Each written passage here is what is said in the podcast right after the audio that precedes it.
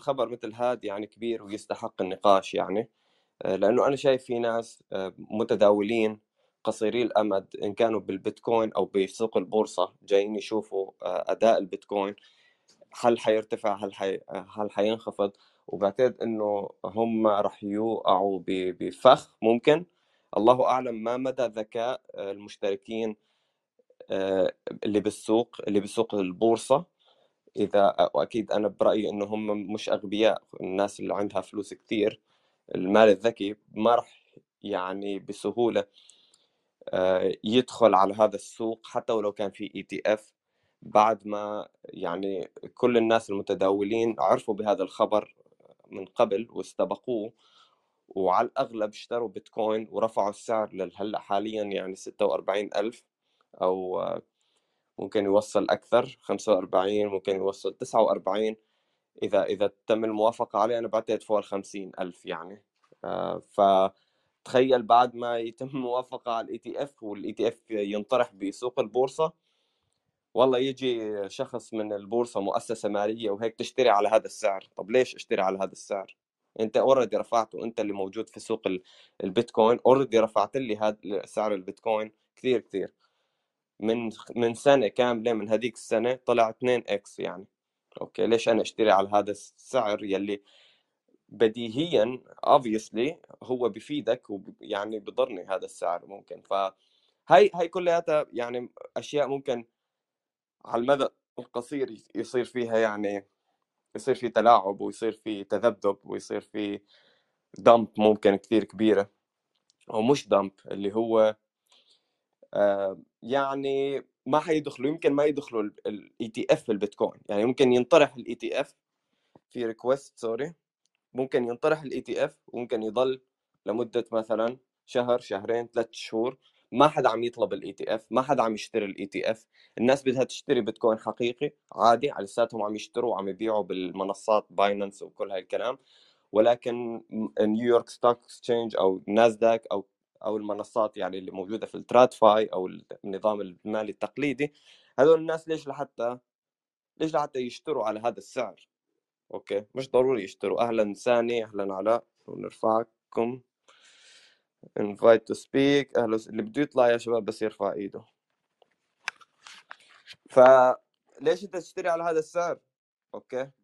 آه، المهم اللي راح يصير إنه راح يمشي السعر البيتكوين sideways يعني عرضي إذا إذا تم الموافقة على spot ال ETF أكيد راح يطلع يعني راح يعمل pump البيتكوين كل الناس متحمسة أكيد راح يطلع. ولكن هل راح يضل يواصل في في صعود؟ هل راح يصير في طلب من قبل المؤسسات المالية على ETF البيتكوين؟ وإذا صار في طلب على ETF البيتكوين أكيد معناته راح يصير في طلب على ال ETF على البيتكوين الأصلي الأصل الحقيقي لأنه الشركات اللي اللي عم تطرح ال ETF هي آه، مجبرة إنه تشتري ويكون عندها احتياطي من من البيتكوين الحقيقي في خزينتها أو في خزينة يعني بعض الشركات الأخرى ومسؤولة أيضا عن آه، عن توفير صناع سوق market makers اللي هم حيواصلوا حيحاولوا إنه آه، يقاربوا السعر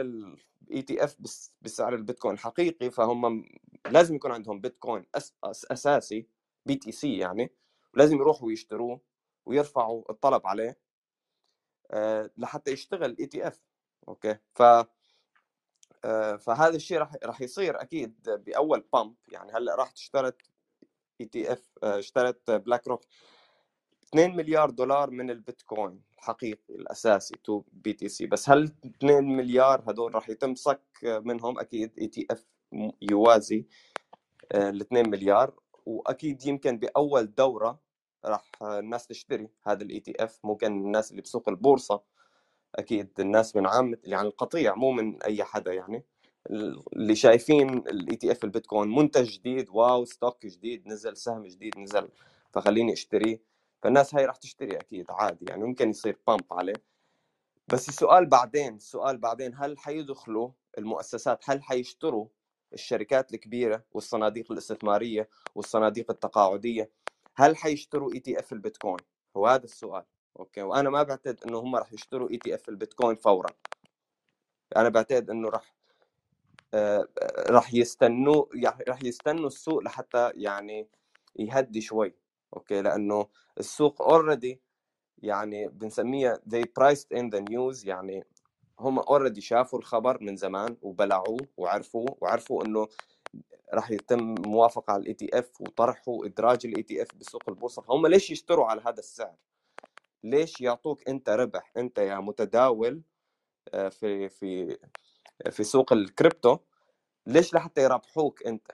ما راح يربحوك راح يحاولوا قدر الإمكان إنه يزعزعوا ثقتك بالبيتكوين وما راح يشتروا ال ETF يمكن يمكن بس عم عم نحكي إنه ممكن يصير في pump أول أولية ولكن هل ال pump هاي راح تستمر؟ هل راح تستمر لل ألف؟ هل راح تستمر لل ألف؟ يعني ممكن نطلع على 60 ألف ممكن نطلع على 69 ألف. okay. هل حيستمر هذا الشيء لل 300 ألف للأكثر؟ ما بعتقد. اللي راح يصير إنه راح تصير pump مؤقتة.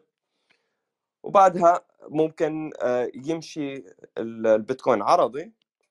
ممكن بعدها يعني تشوفوا الناس إنه وين الناس ما عم تشتري ETF المؤسسات المالية اللي وعدتنا إنه تشتري ما عم تشتري ETF okay؟ فبهاي الحالة أكيد الناس اللي آه، مشترية كانت من زمان والبيتكوين طلع سعره هلا حاليا 60000 65000 كانت علقانه من زمان علقانه يعني نحن بنقول إنه إن هم بدهم كانوا من زمان إنه يربحوا بالبيتكوين ولكن اشتروا وعلقوا. فهلأ بسعر ال 60 بيقول لك يلا هلأ ببيع مش مشكلة يمكن ما حيطلع ابدا لل 200000 وكذا. وهو هذا الصح يمكن إذا كان متداول على المدى القصير على المدى الطويل طبعا أنت بتشتري البيتكوين بأي سعر ما بيهم ابدا. آه، فهذول ممكن يبيعوا هذا الشيء ممكن يزيد الضغط البيعي أكثر وأكثر. وممكن إنه ينزل البيتكوين عادي ينزل البيتكوين يرجعنا ممكن ل 38 أو شيء أو كذا أو أي شيء. وبعدها بعتقد بعد كم شهر راح يصيروا يشتروا يعني على سعر أقل ممكن يصيروا يشتروا شوي شوي يراكموا ETF البيتكوين بحساباتهم الشخصية هذول المؤسسات. وبعدها راح يجي ال halving التنصيف والتنصيف آه، هو شيء كبير يمكن كمان بعد كم شهر لحتى مفعول التنصيف يدخل يعني ومفعول ال ETF وبعدها نحن حنشوف الأرقام الخيالية اللي نحن مستنينها وال إكسات وكل هاي الأمور okay؟ أنا هذا باعتقادي هذا اللي راح يصير. طبعا أنا ما بلعب هاي الألعاب ابدا ابدا. يعني أنا بس عم بحكي لكم هذا الموضوع بس مشان إنه ممكن نحضركم شوي سيكولوجيا لهذا الشيء اللي راح يصير.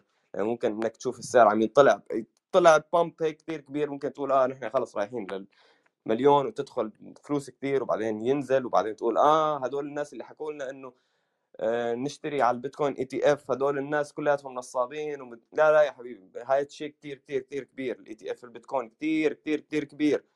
بس راح تصير في ألعاب هم ما راح يعطوك الفلوس هيك راح تربحها على طبق من ذهب. مو ما شيء منطقي يعني. هذول الناس اللي عندهم خبرة كثير كثير كبيرة في, في أسواق المال أوكي ما ما حيعطوك يعني الموضوع هيك بشكل سهل. ف anyway أهلا ساني كيف الحال؟ أهلا حبيبي بس الخير. هلا والله ساني شو رأيك؟ شو اللي عم صير شو اللي عم يصير ساني؟ والله ما عارفين شيء ناطرين نشوف هلا نشوف حيطلع ولا ينزل بحس في دمب كبير هلا شوي بعدين بيطلع. يا الله أعلم. هو بالنسبة للشخص العادي بالنسبة للبيتكوينر ما ما بيهمه هاي الأحداث. ما فارقه معنا إيه. صرنا عم نجمع نحن من فترة يعني. وعادي يعني بالنسبة لنا إذا طلع البيتكوين نعمة يعني كثير حلو إذا نزل البيتكوين نشتريه على الأرخص يعني هي شغلة كثير كثير أنا خلصت أنا ما عادش أشتري خلص ما عادش معي أصلا اشتريت كل شيء 100% صرت بيتكوين. yeah yeah definitely yeah بس أنا شايف إنه في ناس يعني بدها تلعب هاي الألعاب وراح تلعب هاي الألعاب وراح تخسر. وهيك يعني هاي شغلة بالسوق عادي يعني مين مين أنت لحتى يربحوك؟ بس لأنك أنت والله سمعت على تيك توك إنه في ETF للبيتكوين ف ودخلت على البيتكوين فأنت راح يربحوك هيك فورا أنت يعني ما إنه منطقي الموضوع كثير يعني صرنا بنعرف بال... كل الناس بتعرف بموضوع ال ETF وهي المشكلة كل الناس بالعالم حرفيا يعني ما في الناس العاديين الناس اللي ما بيفهموا ابدا ولا بيتكوين ولا كريبتو ولا بيعرفوا أي شيء كل الناس عم تحكي على ال ETF البيتكوين. فمعقول هذول الناس اللي هلأ هيك دخلوا والله يجوا ويربحوا فورا هيك ب... ببداية صعود البيتكوين إنه البيتكوين والله راح يطلع لل 50 500 ألف وهم اشتروا هلأ على سعر مثلا 40 ألف أو شيء ببداية الطلعة. وهم بعدين لما يوصل 500 ألف ولا 200 ألف ولا شيء راح يبيعوا راح يكسبوا. it's like no way man like مستحيل يصير هذا الشيء يعني. كان لازم يصير في ألعاب. كان لازم الواحد يجمع على ال bear market يعني آه، من هيديك السنة minimum يعني كان لازم تجمع. yeah مية مية مية. لا لا لا شوف إمتى ما كان أنا صراحة ما شايف إنه هلأ وقت كويس للتجميع. حتى لو طلع هو البيتكوين دائما وقت كويس تجمع يعني دائما عرفت كيف؟ yeah بس حسب شو غايتك يعني أنت إذا بدك تحقق ربح وتطلع ما مش حتزبط معك يعني بدك بدك تنطر كم سنة يعني. والله ما بعرف عندك أنا أنا صراحة شايف إنه يعني شوي شوي البيتكوين ممكن يصير يحقق أرباح يعني سنوية آه، صايرة consistent أو يعني مستقرة مش نفس الأيام الأولى. يعني مش نفس الدورات الأولى. بعتقد الدورات الأولى هي إنه والله يطلع بشكل exponential وبعدين ينزل بشكل حاد كتير ويضلوا يس- يسوي هاي الأمور يعني شوي شوي الناس عم توعى على هاي ال- ال cycles يع- يعني الدورات السعرية و- ولما الناس كل ما ال market كلياته عرف بهي المعلومة فهي المعلومة شوي شوي راح مفعولها راح يعني يتضاءل. وراح نشوف آه إيه، هي هيك. بس إنه تكون مجمع على ال 25 30 أحسن ما تجمع هلأ على 45 مثلا عرفت كيف؟ yeah definitely الناس اللي جمعت على 16 أكيد. وعلى 20 لما الناس كلها عم تقول إنه البيتكوين راح يموت راح ينزل 10000 و... الكلام nonsense man هذا يعني اللي كان سامع إنه يلا بنته لل 12000 وال 10000 وهيك أكلها يعني. yeah لا لا في ناس نطرت يعني في في ناس كثير نطرت حتى على أساس بين يعني اللي كان مختلف 10000 يمكن هلأ عم يشتغل على 45000 قال لك خلص يعني هيدا ما ما بقى ينزل هالنزلة القوية وبده يطلع هات لاحق حالي. يعني كان في يعمل أربع خمس أضعاف اللي كان معه. yeah تماما. لا وب... وحي... حيرجع لسه في ناس ما دخلت وحينكسروا لسه أكثر يعني لما يشوفوا سعر آه عدى ال 50000 بيقول لك خلص أنا I give up خلص أنا راح أستسلم. أنا صار لي على الأساس بدي أشتري بيتكوين من ال 12000 وما طلع ال- ما نزل ل 12000 أنا هلأ يمكن على ال 50000 على ال 60000 خلاص إنه آه، أنت بتستسلم كدب يعني في في ال market bear خلاص راحت عليك. آه،. بس لما تستسلم بعتقد إنه لما تستسلم وتشتري راح ينزل السعر عليك ويكسر هيك لو- ويعلقك لمدة كم شهر يخوفك بالبيتكوين ويزعزع الثقة. بالبيتكوين بحيث إنك ما ترجع تدخل ابدا. بده يطلع آه، المفروض. نزل آه، على المزبوط لأنه حطه هلأ آه، هلأ بعت لك ال link بس لتشوفه. شوف شو بالضبط؟ ال SEC على ال website عندهم. موجود؟ إيه هلأ بعت لك إياه. آه هلأ نزل يعني؟ آه، مفروض هلأ مبين مبين ال page كلها يعني مع references وكل شيء. على ال website ال SEC على ال website ال SEC هات لشو هات هات لشو. أهلا يلا حط حابعت لك اياه DM هاي في خبر جانا هلأ حاليا من ثاني عم يقول إنه على الأغلب موجود الملف الموافقة أهلا ياسر كيف الحال؟ هلا والله كيف حالك؟ فاهم شو أخبارك؟ مية مية مية مية. آه تعليق بسيط بخصوص ال- الصناديق ال ETF أعتقد الحين بيصير في فرصة للناس اللي غير تقنيين إنه يدخلوا في سوق البيتكوين اللي ما يعرف أو مو في باله أو ما يعرف مثلا open source وش والبروتوكول إيش وبيتكوين كيف يتعدن والقصص هذه بيقول خلاص أنا بستخ... بستثمر في صندوق هو يفهم القصص هذه كلها ويعني وأستفيد بطريقة آه، أحسن لي وأفضل. يا نعم مية بالمية يعني. آه أنا شفت أول شيء ثاني معلش أنا شفت ال statement تبعت جاري جنزلر آه ما قرأتها كلها بس فينك تعطينا ملخص لشو عم يحكي؟ لأنه شكله هي official statement إنه آه، وافقوا عليه.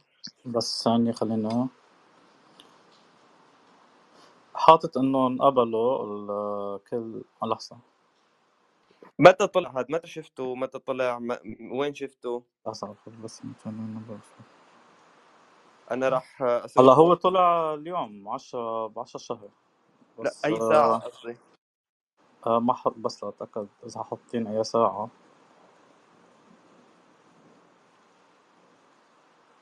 هو مو محطوط. معلش ياسر سوري بس آه، هن حاطين بس التاريخ ما حاطين الوقت. يا نفس الشيء عندي. أنا هيك أنا هيك اللي شايف. بس فينك تقرأ يعني فينك بس شو اللي مكتوب بالتحديد؟ يعني مكتوب تم الموافقة. فينك تقرأ ال- المكان اللي مكتوب عليه إنه we approve آه آه بس هو هلا هو حاطط ETP shares بس ما هي نفس الشيء بس. يعني بدك تشوف إذا نفس الشيء وبعدين ممكن نرجع. ماشي. ماشي ماشي. آه ياسر صحيح كلامك قبل شوي مع- معلش انقطعنا. آه بس صراحة يعني أنا ماني شايف أي استخدام للبيتكوين ETF للناس العادية يعني الناس اللي مثلي ومثلك الناس اللي حتى بالبورصة. الأفضل إنه تشتري بيتكوين حقيقي وت- وتخزنه عندها آه ليش تعتمد على طرف ثالث؟ آه أكيد للناس اللي مانها يعني فهمان الموضوع البيتكوين وصعب عليها السيادة الذاتية هي يعني مو- موضوع طويل جدا وصعب إنك تخزن بمحفظة ساخنة أو باردة أو هاي الأمور. يعني بس بس الواحد يعني بس في الواحد فينه يتعلم هاي الأمور بس بسهولة جدا ويكسب منها كثير كثير يكسب sovereignty أو سيادة على فلوسه. أكثر بكثير إنه يعتمد على ETF بيتكوين رح ياخذ منه رسوم وما فينه ينقله إلى أي مكان بده إياه. ما فينه يعني شغلة البيتكوين سنسورشيب ريزيستنت ماني خلص انت فينك تن...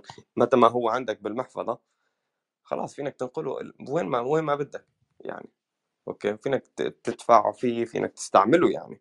بالسلفادور تستعمله بأي مكان.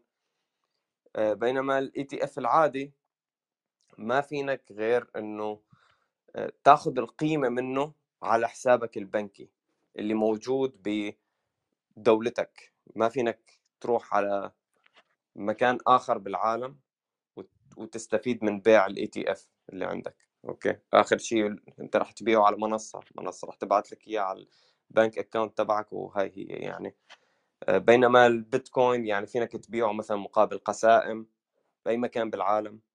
أو فينك تبيعه بال peer to peer market أو ال- المنصات الند للند. ممكن تروح على الأرجنتين وتبيعه لشي حدا و يع- يعني يعطيك actual cash أوكي؟ ف يعني في في عدة طرق للاستفادة من البيتكوين أكثر من ال ETF للناس العادية. وبالبورصة أنا برأيي الناس اللي رح تشتري ETF بال ETF البيتكوين هن المؤسسات الكبيرة يعني مو المؤسسات مو الأفراد الأفراد تشتري بيتكوين أحسن لك بمليون ألف مرة. بس المؤسسات يعني حرفيا صعب جدا جدا إنه يعني يخزنوا بيتكوين ف يا أنا أنا شايف إنه هو بس مناسب للمؤسسات يعني أفراد آه، انسى اشتري بيتكوين أساسي.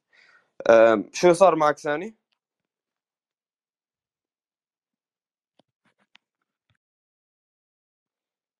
ثاني مش معنا ياسر موجود ولا صوتي إيه ضاع؟ بان آه أوكي موجود. أوكي. آه، هو بس هيك عم بيحكي بيحكي بيحكي يعني إنه شو صار والقصص إنه المحاكم والقضايا وهيك. آه، كاتب بالاخر شيء إنه نحن قبلوهم لل ETF بس إنه ما ما من آه، إنه كيف بدي أقول لك endorse بالعربي إنه إنه ما بيحبذوا استعمال البيتكوين وهالقصص وانه ال SEC إنه لازم تنتبهوا إنه هذا استثمار خطير وهيك بس إنه قبلوها. يعني بس هيك كلها حكي وين صار يعني بس إنه بالآخر مكتوب إنه انقبلوا.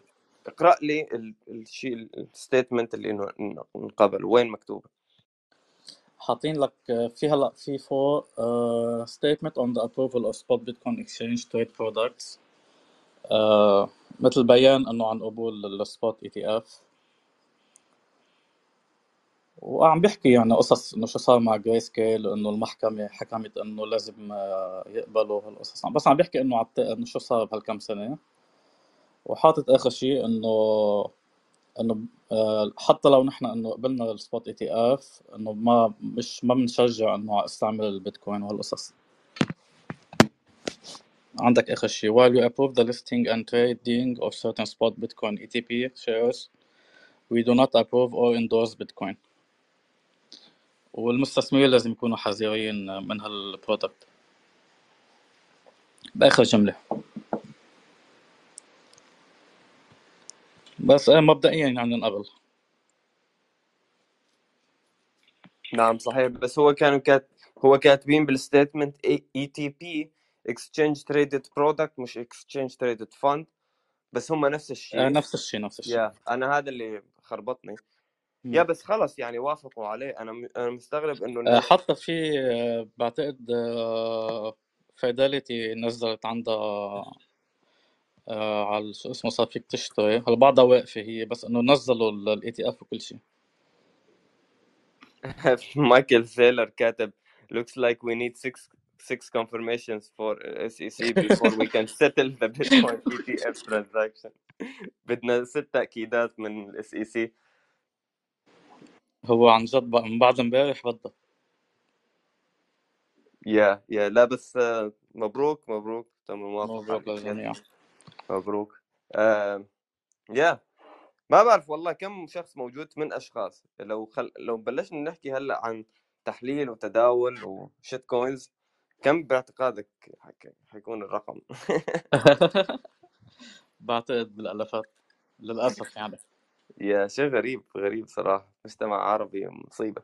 ف يعني ما في غير أقلية من الناس اللي عن جد فاهمة بالمو... بس بالعملات الرقمية والكريبتو وال... بس أنت ب- أقلية جدا. شغال على ال- على ال quality وليس ال quantity yeah مية بالمية. لأن إحنا شغالين على ال quality وعم ننتج محتوى.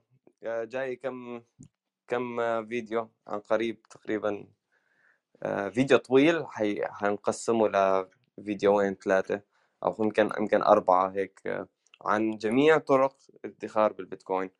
فكيف توفر fees ورسوم هذا بعتقد useful ومفيد أكثر من ETF البيتكوين. ف yeah ما بعرف الناس بس رح توقع بهاي ال... ب... بهذا الفخ فخ ال ETF أنا بعتقد يعني. هلأ ما بعرف كم مد... المده الزمنيه بين آه، بين آه، موافقة على ال ETF وإدراج ال ETF في المنصات؟ في يمكن يكون بعتقد آه، بعتقد للجمعة الجاي بس هن هلأ يعني بس ليبلشوا يجمعوا يعني هن عندهم شوي وبعدين ببلشوا يبيعوا. بس بعتقد بدها جمعة القصة. بدها بدها جمعة تمام. أه بعتقد إنه لأ يعني بهاي ال... بهاي الفترة بفتره الأسبوع يعني ال- اللي اللي راح راح- يصير فيها يعني موافقة وبعدها dump أو شيء مش بعدها dump sorry يعني بعدها مثلا side أو مم. yeah راح يصير بده في يصير في تقلبات كتير من هون للجمعة بس بتهدى بالآخر. لأن أنا بعتقد إنه راح يصير في pump يعني بعتقد راح يصير في pump قوي يعني خلال هاي الجمعة يعني هاي الجمعة راح تكون هيك يعني, يعني هذا الأسبوع راح يكون حماسي جدا وراح يطلع البيتكوين بشكل خرافي. بس آه، ولما ينزل البيتكوين كمان شوي في ناس من من سوق البورصة راح تشتري ETF البيتكوين راح تطلعه كمان شوي أكثر لأنه راح تجبر BlackRock إنه تشتري بيتكوين حقيقي يعني راح يفضى بعتقد. راح يشتروا المليارين من ال ETF اللي موجود هلا مزبوط. السوق BlackRock عندها مليارين standby بس لتعبي المحفظة. ما- هاي هي يعني هي المليارين هدول راح يفضوا أول شيء بس مم. الحكي هو على ما ما شو بعد المليارين. أوكي؟ أو يمكن هلا مليار واحد يفضى هلا ما بتشوف هلا بعتقد آه، كانوا عم بيحكوا قطر والسعودية بده يصيروا يشتروا كمان. فبعتقد أكيد حيتج بعتقد حيتجهوا على ال ETF مش حيشتروا هن يحطوا عندهم cold storage حسب ماكس كايزر يعني. قطر 500 مليار. ما بعرف من وين يجيبوا لهم بيتكوين فيهم يعني. بس آه، بنشوف yeah هو كمان بتضل كلامي كلياته يعني كلياته فرضية يعني من الفرضيات لأنه بالأخير في طلب كثير كبير على ETF البيتكوين ويمكن إنه ينطرح ال ETF والناس تشتري والناس عن جد تشتري والمؤسسات المالية ما كلياتها عم تشتغل مع بعضها. يمكن في في بعضهم إنه بيقول لك هذا مهما كان وصلنا ل ألف لساته سعر قليل بالنسبة للبيتكوين. وأنا مآمن بالبيتكوين أكثر بكثير من من غيري وما ما هاممني الألعاب هي اللي بيلعبوها على المدى القصير. وفي ناس راح يعني يمكن راح تسوي dump أو شيء بعد فترة. لأنه أنت تخيل يعني أنت اشتريت ال ETF بيتكوين على هذا السعر يعني وخلص. هلأ في فينك إذا أنت إذا شخص آخر مشتري البيتكوين على سعر أقل هو راح يبيعك إياه يعني. فهو راح يكسب وأنت راح تخسر بس هو راح يكسب لفترة زمنية معينة. بعدها إذا أنت ما كان عندك بيتكوين البيتكوين طلع وأنت كنت بايع البيتكوين لشي مؤسسة مالية وهيك فأنت راح راحت عليك راح عليك القطار. بينما الشخص اللي صبر وأخذ يعني الدمب هي آه، يعني راح يكون عنده بيتكوين أكثر منك بالنهاية. مظبوط yeah فما بعرف يعني صراحة شو راح يصير بالتحديد بس أنا شايف إنه على الأغلب راح يصير في dump يعني على الأغلب في س... بعد بعد ال pump القوية على الأغلب بيصير في pump بس على الأغلب بعد ال pump القوية راح يصير في sharp dump تنزلنا هيك ويمكن ما نطلع الطلوع الكبير هذا اللي نحن مستنينه غير لبعد التنصيف ف this is my final يعني short term uh, analysis تحليل على المدى القصير. ما لنا مش مش حتفرق يعني مش ضابينهم وما عم نستعملهم طلع ونزل ابسولوتلي أهلا وسهلا أبو أحمد. آه إذا بدك تطلع أهلا وسهلا بس ما بعرف أنا ش... على أساس إن... أنا قرأت إنك أنت صوتك شوي ما ما فينك تتكلم مبحوح يمكن من الإنفلونزا فسلامات. وإذا فينا إذا بدك تطلع أهلا وسهلا فيك. كنا عم نحكي بس عن موضوع ال ETF إنه هو تم الموافقة عليه شايفين إنه ال SEC طلعت أول شيء بمستند بعدها المستند يعني بعدها الموقع كلياته crashed وبعدها كمان نزل statement هلأ من جاري جينسلر إنه تم الموافقة على البيتكوين ETF هيك مكتوب فوق. هلأ request مية مية. أهلا أبو أحمد. آه، تفضل أبو أحمد إذا عندك أي تعليق. السلام عليكم الله يسعد مساكم جميعا بالخير. وصباح وعليكم السلام. أول شيء أعتذر والله الصوت مبحوح شوي بس تعليق بسيط فقط عن الموضوع. آه اللي صار من الأمس إلى اليوم صراحة يعني يثير حاجات كثيرة صراحة تساؤلات كثيرة. يبدو يبدو أن في داخل الإدارة الأمريكية أو آه، الهيئات الأمريكية التنظيمية وحتى الحكومة ويبدو حتى الكونغرس يبدو في في ارتباك في ناس يبغوا يعني البيتكوين تمشي في لوبي البيتكوين في لوبي مضاد للبيتكوين ف حتى التعليق الرئيس الهيئة الاوراق المالية قبل قليل بعد صدور القرار يقول آه، موافقتنا على صندوق ال ETF ليست موافقة أو نقول البيتكوين مسموحة أو غير مسموحة. شيء غريب يعني ترى أنت غريب. يعني كأنه يبغى يرضي طرف آخر لأنه اضطر يسمح لطرف آخر. فهذا يدل في صراع كبير على البيتكوين داخل أمريكا وفي العالم كله. وهذا طبيعي جدا يعني اللي نراه الآن. آه، ردة الفعل السعرية طبعا أنا والله إني يعني ما أقول إني متوقعها لكن ما هي غريبة على البيتكوين. ويمكن اللي صار بالأمس يعني اللي صار بالأمس له دور كبير. يعني الناس صار عندها ردة فعل آه، حتى يمكن خبر أخذ الوقت كذا عشان الناس اليوم تستوعبه وتصدقه. الناس حاولوا يتأكدوا من أكثر من جهة. فممكن اللي صار أمس آه، له ردة فعل. أو حتى داخل المستثمرين الكبار يعني يشوفون الضبابية والتردد من الجهات الرقابية مثلا في أمريكا. يجعل المستثمرين يعني ينتظرون. إضافة أن يمكن الخبر أشبع أصلا من خمسة ستة أشهر آه، وسعر يعني الخبر تقريبا سعر أربع خمسة أشهر. شخصيا أعتقد أن سنرى يوم أو يومين من الهدوء قد نرى نزول قليل لكن أعتقد أن لما يبدأ التداول التداول يبدأ غدا. فعندنا الخميس والجمعة باقي من تداول الأسبوع هذا في السوق الأمريكي. راح يقفل السوق يوم الجمعة والسبت ونرجع نتداول أحد. أعتقد من الأحد اثنين قد نرى فعلا تفاعل أكبر على الصندوق كصندوق وأيضا حتى إقبال المستثمرين. أعتقد أنه برضو حتى لو في الصعود آه، ما زلنا ننتصر ننتظر التنصيف. التنصيف تراه صح ال ETF شيء مهم لكن التنصيف هو الشيء الأهم دائما اللي يمر على البيتكوين كل أربع سنوات. فالتنصيف أعتقد مهم جدا وأهم من أي خبر آه، قانوني أو حتى لو ما سمحت هيئة الأوراق المالية. فلنفرض أنها جت اليوم هيئة الأوراق المالية وقالت لا ما في آه، صناديق ETF اللي بيصير راح تصحح البيتكوين 10 15% وتواصل طريقها فهي مضت 15 سنة.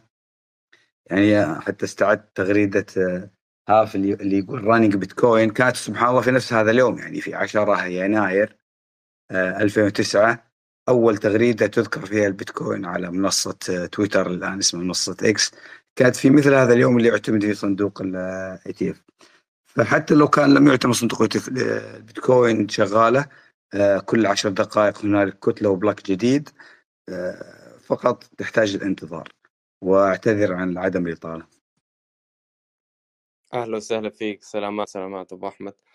آه، أي حدا عنده تعليق أو مداخلة أو سؤال يتفضل يرفع إيده يعني المساحة مفتوحة للجميع.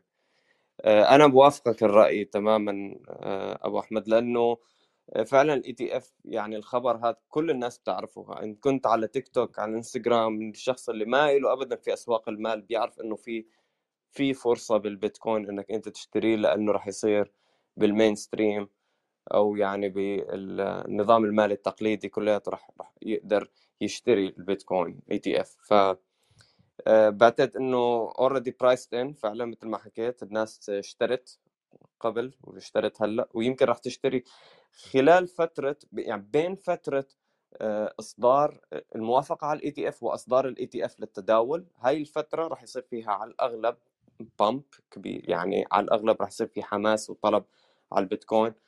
ولكن بعد ما يتم أنا فرضيتي إنه بعد ما يتم إدراجه في البورصة العالمية في New York Stock Exchange أو في آه، الناسداك فبعدها يعني المؤسسات راح تحكي المؤسسات المالية اللي موجودة هناك وصناديق التقاعد والصناديق الاستثمارية راح تقول لك ليش أنا بدي أدخل؟ يعني ليش بدي أدخل هلأ على السعر بعد ما أنتم طلعتوه؟ طلعتوه ل كم X لو سمحت لي لو سمحت لي أخوي بام بس اللي اللي قرأته وأنا فهمته يمكن ما ما فهمي ما كان دقيق. إن التداول يبدأ من غدا ترى. نعم هو هو هذا الموضوع اللي نحن ما لنا عارفانينه 100% إيه التداول آه. لا هو هم already هم already الشركات هذا الصناديق الشركات اللي حاجز الصناديق أغلبها already حجز له اللي هو أربع أحرف اللي هي الرمز في السوق الأمريكي لأي سهم أو لأي صندوق. فكلهم حاجزين already آه، حروف معروفة وجاهزة فحسب كلامهم إنه من غدا سيبدأ على الرموز هذه التداول. نعم ال ticker طلع من قبل صحيح. بس هل هم هل هو في جاهزية تماما ل يعني تقاص وتسوية ال ETF البيتكوين بين ممكن. ممكن يكون. ممكن. 100% الخبر الخبر يقول غدا يبدأ التداول هل يستطيعون أو لا؟ هذه حاجة ثانية طبعا. نعم ممكن ممكن. آه، بهاي الحالة طبعا آه، أنت مين اللي راح يتداول ال ETF البيتكوين؟ أو مين اللي حيدخل أول شيء؟ أنا بعتقد عامة الناس. من سوق البورصة راح يدخلوا لأنه كل الناس عم تسمع هذا الخبر من زمان. هل المؤسسات المالية الأساسية اللي عندها فلوس اللي عندها مليون عندها تريليونات الدولارات هل حيدخلوا على البيتكوين؟ هل حيسووا ال Xات هاي اللي نحن مستنينها؟ الله أعلم ولكن أنا يعني ما بعتقد هم بهاي السذاجة إنه يكونوا عارفين إنه الأشخاص اللي في سوق الكريبتو وفي سوق البيتكوين كلياتهم يعني عندهم هاي المعلومة ومستن ومشترين بيتكوين من زمان وهلأ حاليا آه، يعني حيبيعوا حيصرفوا على هاي المؤسسات. معقول هاي المؤسسات تكون بهاي بهذا الغباء بهاي السذاجة؟ يعني ما ما بعتقد إنه لازم يكون في ألعاب. طبعا ممكن إنه آه، مو كل المؤسسات تشتغل مع بعضها. في مؤسسات يمكن تقول لك إنه أنا راح أتقبل خطر إنه في ناس ممكن تصرف علي. ولكن أنا بدي أشتري بيتكوين ETF أنا هذا اللي بدي إياه مشان أحتفظ فيه على يعني مدى طويل جدا 20 سنة أو شيء فأنا ماني مستعجل يعني. حتى إذا تذبذب السعر وإذا نزل مثلا لل لل 40 أو 30 أو في حدا صرف علي فأنا ما عندي مشكلة. بينما في ناس آخ... آخرين يعني تفكيرهم قصير الامد أكثر مؤسسات مالية ممكن تقول لك لا معلش أنا ما حدخل السوق هلأ. فممكن احتمال أنا ما عم أقول إنه هذا الشيء أكيد ممكن احتمال إنه يمشي البيتكوين ETF بشكل عرضي يعني ما الناس ما تطلب ال ETF هذا ما تشتري. غير يمكن أول دورة أول يعني فئة من الناس اللي هم العامة في سوق البورصة راح يشتروا ETF البيتكوين. ولكن هل هل راح يضل الطلب هذا مستمر على ETF البيتكوين؟ يعني بحيث إنه كل ما بلاك روك تطرح كمية من ال ETF البيتكوين فراح يتم فورا شرائها آه، من قبل السوق وبعدها مضطرين إنه يروحوا ي... راح يضطروا ال BlackRock إنه يروحوا للسوق ويشتروا بيتكوين حقيقي ويصدروا بيتكوين ETF مرة ثانية ويرجعوا كمان يشتروا حاليا عندهم مليارين بعتقد مليارين دولار من ال ETF البيتكوين. ممكن إنه يتم استنفاذهم يعني بسرعة. ولكن السؤال يعني كم مرة حيصير هذا الشيء؟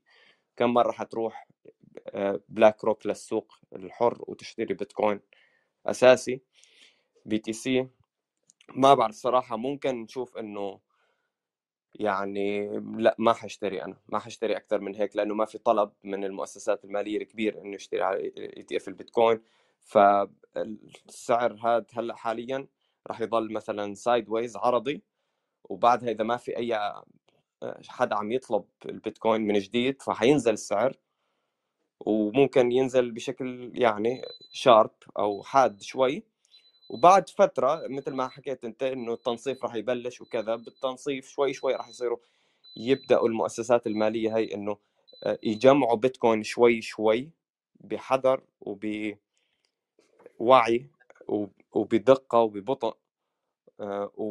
وبعدها حنلاقي إنه السعر عم يرجع يعني ريكفر أو يعني يعاود صعوده فالناس راح تشتري أكثر وأكثر والمؤسسات المالية راح تصير تشتري أكثر وأكثر وبعدها ممكن نشوف الإكسات الكتير كبيرة اللي الناس مستنينها. بس بس هلأ حاليا ممكن يكون في يعني عدم يقين أو شيء. فأنا بس بنصح الناس يعني نحن بيتكوينرز هون كلياتنا أغلبنا يعني نحن ما ما بنتبع يعني الأخبار قصيرة الأمد وال... لأنه هي بالاخير تذبذبات يعني سعرية وعواطف عواطف سوق. إذا أنت بدك تمشي بالمنطق مش بالعاطفة فأنت بدك تدرس البيتكوين نفسه. بدك تدرس الأسس الاقتصادية للبيتكوين والأسس التقنية للبيتكوين وتفهم ليش البيتكوين ناجح وتعرف كيف تستخدمه على بإيدك. أوكي؟ وتدخل له شوي شوي بال DCA dollar cost average أو الادخار المتواصل المستمر الدوري. وتعاملوا معاملة الذهب. تعاملوا معاملة آه، النقد الصعب أو العقار أو ال property أو الملكية يعني. وهذا الشيء بجنبك من يعني عواطف السوق والتذبذبات اللي موجودة بالسوق وال hype نحن بنسميه. فاهلا كيم جونج اون معانا في ال space تحياتي. تحياتي للزعيم. كيم جونج وينك؟ افتح المايك. آه معلش مش معانا هو بس أي حد عنده سؤال أو مداخلة يجي يتفضل نحن قاعدين هون يعني.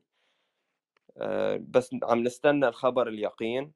لأنه هو طلع أول مرة وبعدين الموقع يعني آه سكر أو صار أو crashed وبعدها رجع أعطونا statement هو ليش؟ يعني باعتقادي إنه آه، هم بدهم يوافقوا. يعني هم مو بدهم يوافقوا هم مجبرين على إنهم يوافقوا لأنه في قرار محكمة من آه، لما Grayscale واحدة من الصناديق الاستثمارية قدمت على ال ETF وهم منعوهم. وبعدها المحكمة قالت إنه لأ ما المفروض كان إنك تمنع من ال ETF والمفروض لأ إنك توافق عليه. وبعد فترة آه، يعني ال SEC ما لقت أي مبرر وعلى الأغلب وافقت ولكن ما بدها تطلع قرار الموافقة بشكل سهل. آه، المفروض يعني إنه آه، يعني يصير في هيك لعب وألعاب اطفال واولاد صغار شوي قبل ما يتم الموافقة بشكل يعني رسمي ولا ننسى إنه لازم اليوم تتم الموافقة الديدلاين اليوم يعني. مش إنه مثلا آه، بعد فترة يطلع جارجنز ويقول آسفين أو كذا. فمشان هيك هو هو طلعت الموافقة بس على شكل مستندات وليس على شكل مثلا آه، يعني إعلان announcement كبير أو شيء. يعني نشوف أوكي يعني بس على شكل مستند شفناه للمستند. ومكتوب فعلا SEC وافقت على 11 ETF واهلا وسهلا بس مش محطوط بشكل مباشر يعني ما ما بدهم يحطوا يعترفوا يعني بالهزيمة مع الأسف. آه، أبو أحمد ما بعرف جاك سؤال أعتقد من آه، آذار إذا بدك تجاوب عليه أو شيء تفضل أخوي بام ما اسمعك إيش؟ آه، جيد. أذار سألك سؤال بعت لك على الخاص وحكى إنه ريت تجاوب على السؤال فأنا ما بعرف شو هو السؤال هو هلا لحظة بس أشوف الخاص دقيقة بالله. طيب أيوه فعلا أرسل يقول إذا طيب هل يجوز لهذه الصناديق أنها تشتري العملات مقابل بيتكوين ويجمعون بهذه الصيغة وعقبه يبيعون الحصول على البيتكوين؟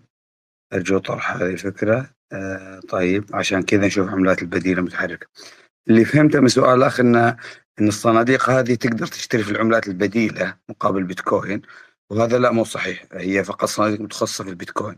هناك طرح لصناديق مستقبلية في, في الاثيريوم سمعت إنه بيطرحوا لكن الآن يعني باقي ما صار عليها شيء. فليس مسموح لهم مثلا يشتري عملات بديلة مقابل بيتكوين. بالنسبة لصعود العملات البديلة هو ابتدى البارحة بعد الخبر الكاذب على اعتماد بيتكوين والفيلم اللي صار البارح صار عندها ردة فعل صعود. إضافة أن منضغطة أصلا العملات هذه لها فترة يعني مقابل البيتكوين فكان طبيعي أنها ترتد يعني زي الإثيريوم مثلا قبل أمس محقق قاع من سنة سنة ونص تقريبا اللي هو 0.8 0.048 آه، ارتد اليوم يمكن 10% 12% مقابل البيتكوين آه، فطبيعي الضغط هذا وبعد ما سمعوا الخبر البيتكوين تأخر.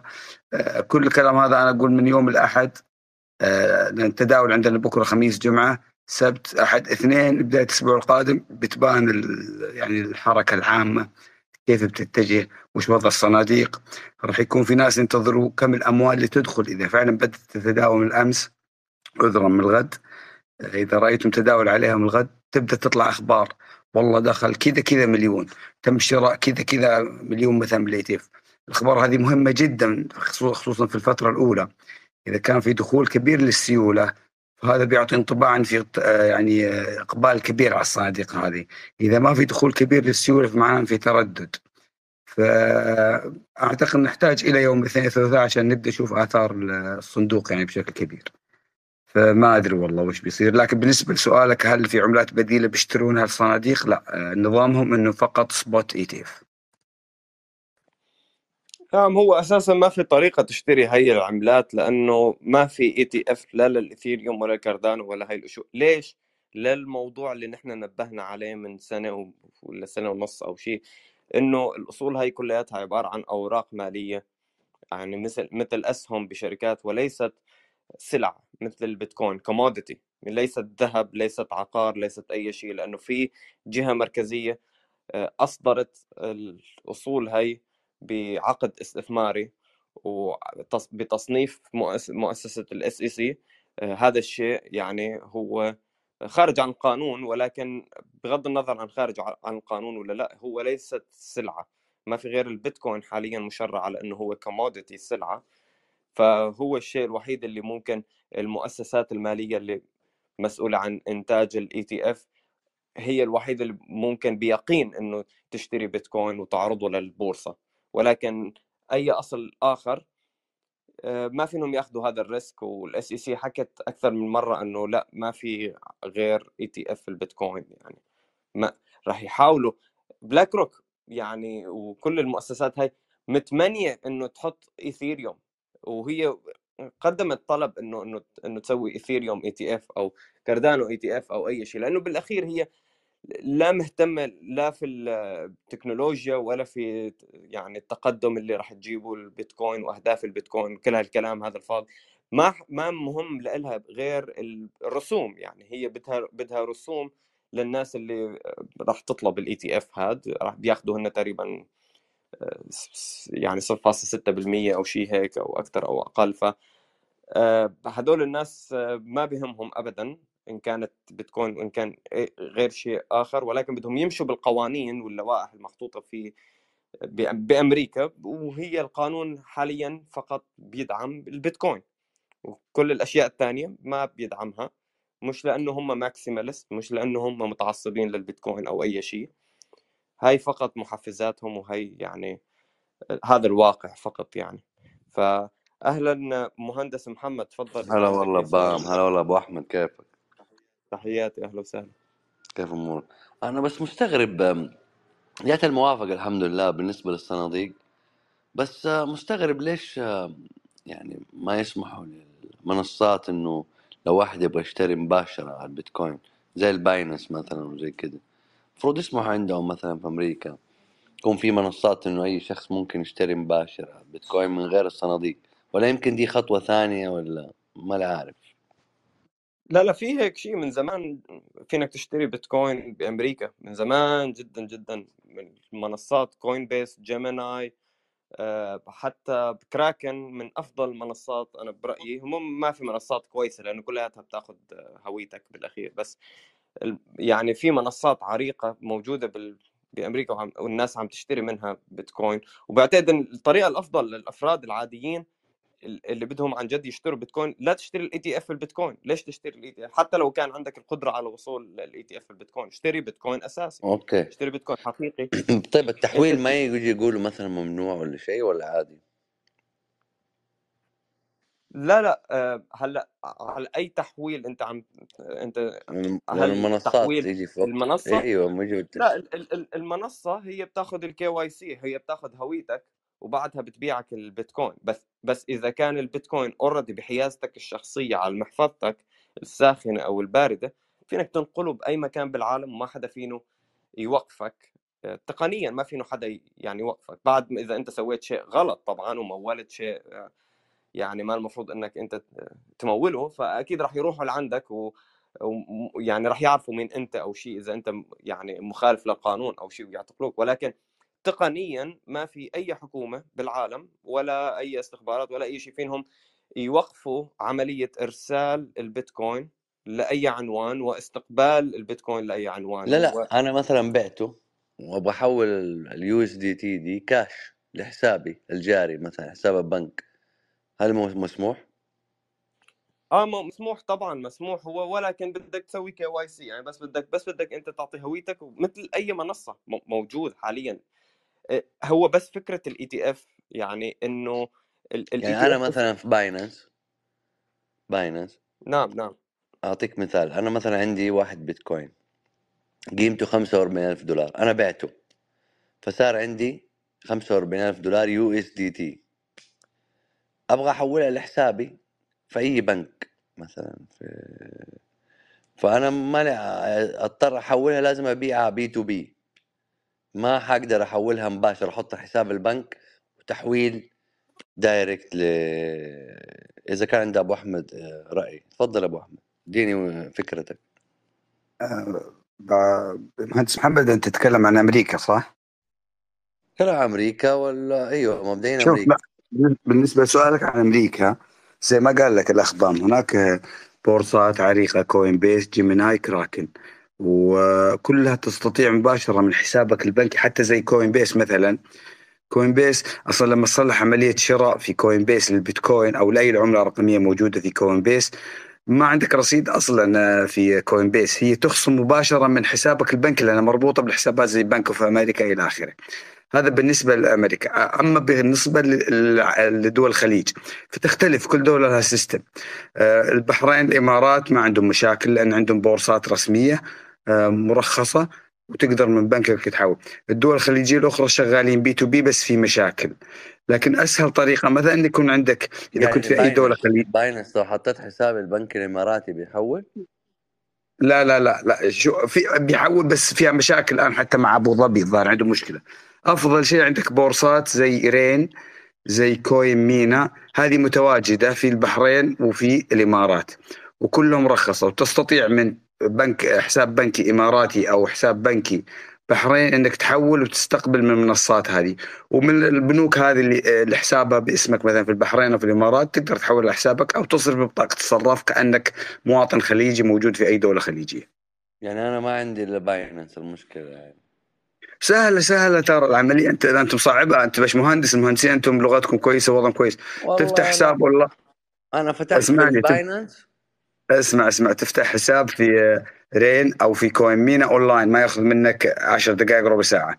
بعدين بيع واشتر في Binance لين تشبع. خلصت تبغى تكيش حولها إلى يو إس دي تي ونقولها من باينس إلى رين. وبيعها آه، مقابل الدينار البحريني. الدينار البحريني حولها لحسابك اللي باسمك في البنك البحريني. بعدين أصرفها في السعودية أو أوه. لحسابك السعودي Okay يعني إيه. لازم أحولها من من Binance ال USDT ل Rain.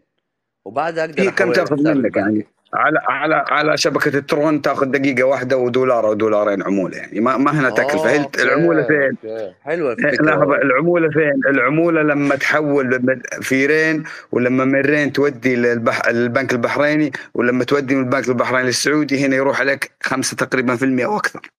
Okay okay يعطيك العافية ما تقصروا هذا يبغانا نشوفها معاكم. بعدين لما نجي نبيع إحنا ما حنبيع دحين البيتكوين جالسين لين 2030 ولا أكثر؟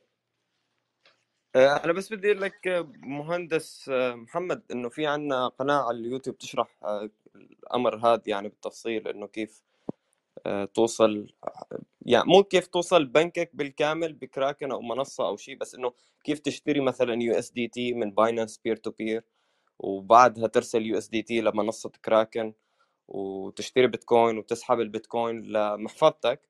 أو مثلا ممكن تقرر تبيع البيتكوين على شكل USDT وبعدها والله تبيع. ال USDT على مكان اخر تبيع ال USDT قناة عندك في الحساب هنا في نفس التويتر نعم بس افتح ال profile عندي وشوف مكتوب قناة اسمها بيتكوين 21 آه، موجود حساب على تويتر بس أو شوف ال Linktree في في Linktree slash بيتكوين 21 تفتحه بتلاقي نحن موجودين على كل المنصات يعني.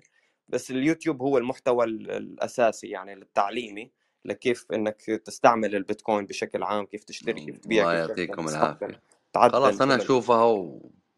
وإذا في شيء سألتكم الله يعطيكم العافية. شكرا. شكرا أبو أحمد أنت وغبام. شكرا. أهلا أهلا. تحياتي. آه نعم. لا أنا شايف إنه وافقوا أعتقد. لا خلاص يعني وافقوا على ال ETF وما في أي أي كلام يعني آه، لا حاليا. هم بس لعبوا ألعاب شوي غريبة. بس آه، الموافقة طلعت. إذا أي حدا كان في حدا في ال audience طلع بعدين نزل الله أعلم.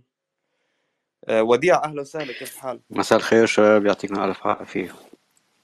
أهلا وسهلا آه، مساء بس كنت عندي استفس- استفسار عن موضوع المحافظ اللي حتملكها ال- الصناديق الكبيرة. هل ممكن تتبعها برأيك إنه هل حتكون public أو إنه سهل إنه واحد يعرف محافظ البيتكوينز إذا هن اشتروا فعلا بيتكوينز حقيقي وحطوا عندهم؟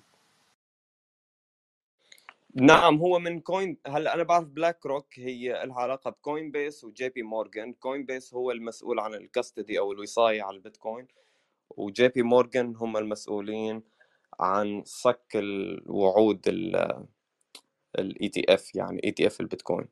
فأنت بدك تراقب كوين بيس وعلى الأغلب هاي الأشياء public يعني بتصير. وهم طلع already إنه مشترين 2 مليار دولار بلاك روك يعني مشان يعبوا محفظتهم. آه، بالمستقبل يعني أنت فينك فينك بعتقد يعني تقدر إنه طلع سعر البيتكوين طلعت القيمة السوقية للبيتكوين مثلا خمسة مل- مليار دولار أو شيء هيك فعلى الأغلب في طلب على ETF البيتكوين كثير فهاي هذا الشيء بي- بيستدعي إنه بلاك روك ترجع تشتري بيتكوين حقيقي مرة تانية عن طريق كوين بيس وتنشئ أصول ETF عن طريق جي بي مورغان مرة ثانية وتعرضه للسوق. فيعني هذا ال dynamic هو شوي يعني مو مو سهل بس بس هذا بس هو هذا إنه كم دورة راح تصير بهذا الشكل. أوكي؟ كم مرة راح يفضى معروض ال ETF البيتكوين بسبب الطلب عليه؟ وراح يتم إنشاء معروض جديد عن طريق شراء بيتكوين جديد مرة ثانية وهل سيتم تلاعب بسعر البيتكوين بهي الطريقة يعني؟ إحنا بدنا نعرف إنه ممكن يصير في نظام بسموه احتياطي جزئي يعني إنك أنت تشتري بيتكوين آه، تشتري بيتكوين شوي بس مو تشتري البيتكوين المفروض إنك تعرضه للتداول بشكل كامل لأنه ممكن إنك بس تطبع ETF زيادة عن المعروض وتبيع الناس ETF أو تبيع الناس أوراق عادية. طبعا هذا شيء محتمل ونحن حكينا عن صعوبة تحقيق هذا الأمر وسهولة كشف الاحتيال. يعني لأنه البيتكوين سهل آه، تسويته بين بين المؤسسات فصعب إنك تسوي هاي الحركة. يعني بالذهب سهل أسهل بكثير وهذا الشيء اللي اللي شفناه مع الذهب والتلاعب بسعر الذهب يعني معروف عند كل الناس يعني هو سببه صعوبة تسوية الذهب صعوبة نقله بين المؤسسات المركزية ويعني صعوبة التحقق منه كل هاي الأمور ف آه معلش يعني يمكن رحت عن سؤالك بس آه آه يا لا. ولا لا فهمتك بتعتقد كمان إنه هياخد زخم يعني بالنسبة للإعلام هتشوف البيتكوينز حاليا بعد موافقة ال ETF على كل ال channel وال marketing وال يعني هيكون في تسويق للبيتكوينز بشكل غير مباشر حتى لو ETF هتصير آه، تسمع بالبيتكوينز وين ما كان وبأي مكان. تعتقد آه، رأيك معي ولا؟ أنا أنا معك إنه أنا مبالغ بالموضوع. لا لا لا معك 100% ونحن شفنا هذا الشيء آه، قبل فترة ست, الست شهور الماضية كيف المؤسسات العلمية اللي كانت تدعي إنه البيتكوين سيء للبيئة هلأ حاليا عم تراجع بحوثها وعم تراجع مقالاتها وتقول إنه لأ البيتكوين هو جيد للبيئة وهو هاي الحقيقة يعني إنه البيتكوين هو جيد جدا للبيئة.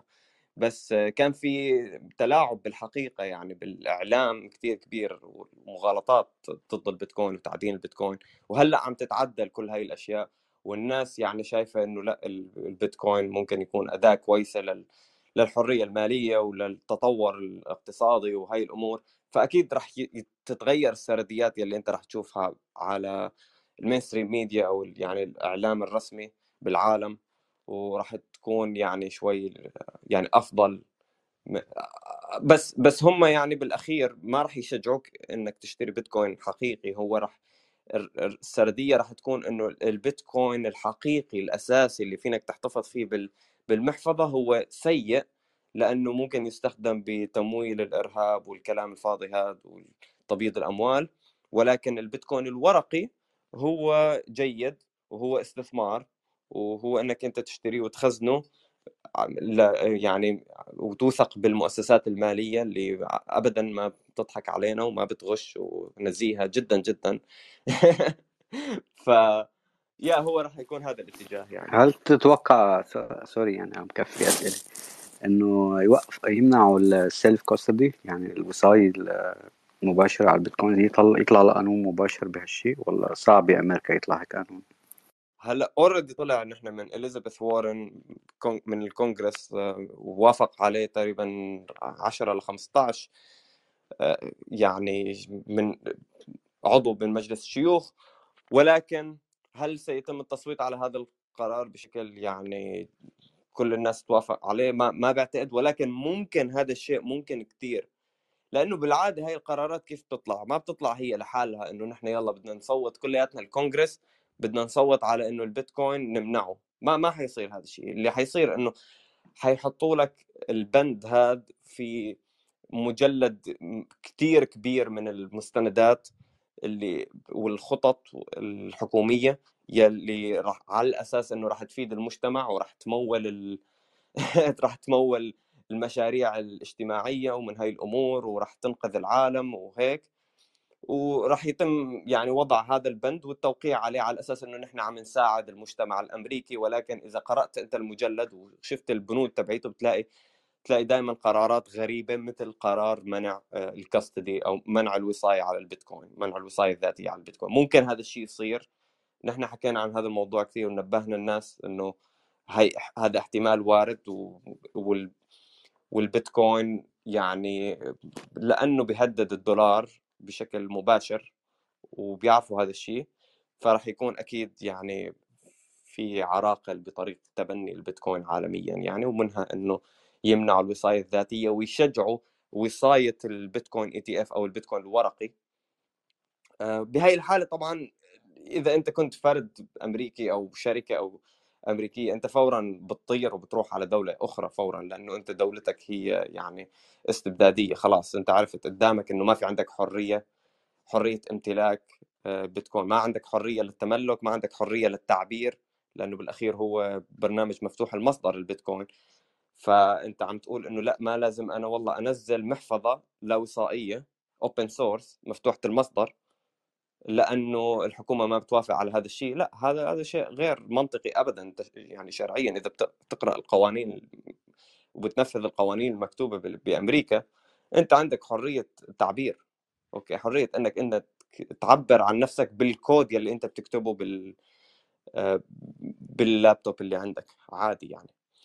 آه، ولكن ممكن نشوف يعني آه، مدة زمنية معينة يكون فيها يعني محاربة قانونية للوصاية الذاتية على البيتكوين ولكن بعدها حي أكيد يرفعوا القضايا للمحاكم لفوق لفوق مثلا لجورجيا أول شيء بعدين للمحاكم الفدراليه وبعدين المحكمة العليا وإذا وبعدها يعني في محكمة من المحاكم رح تقول إنه لا هذا الشيء متخلف اللي الحكومة عم تسويه ممنوع ابدا إنك تسوي هذا الشيء ضد المواطن الأمريكي.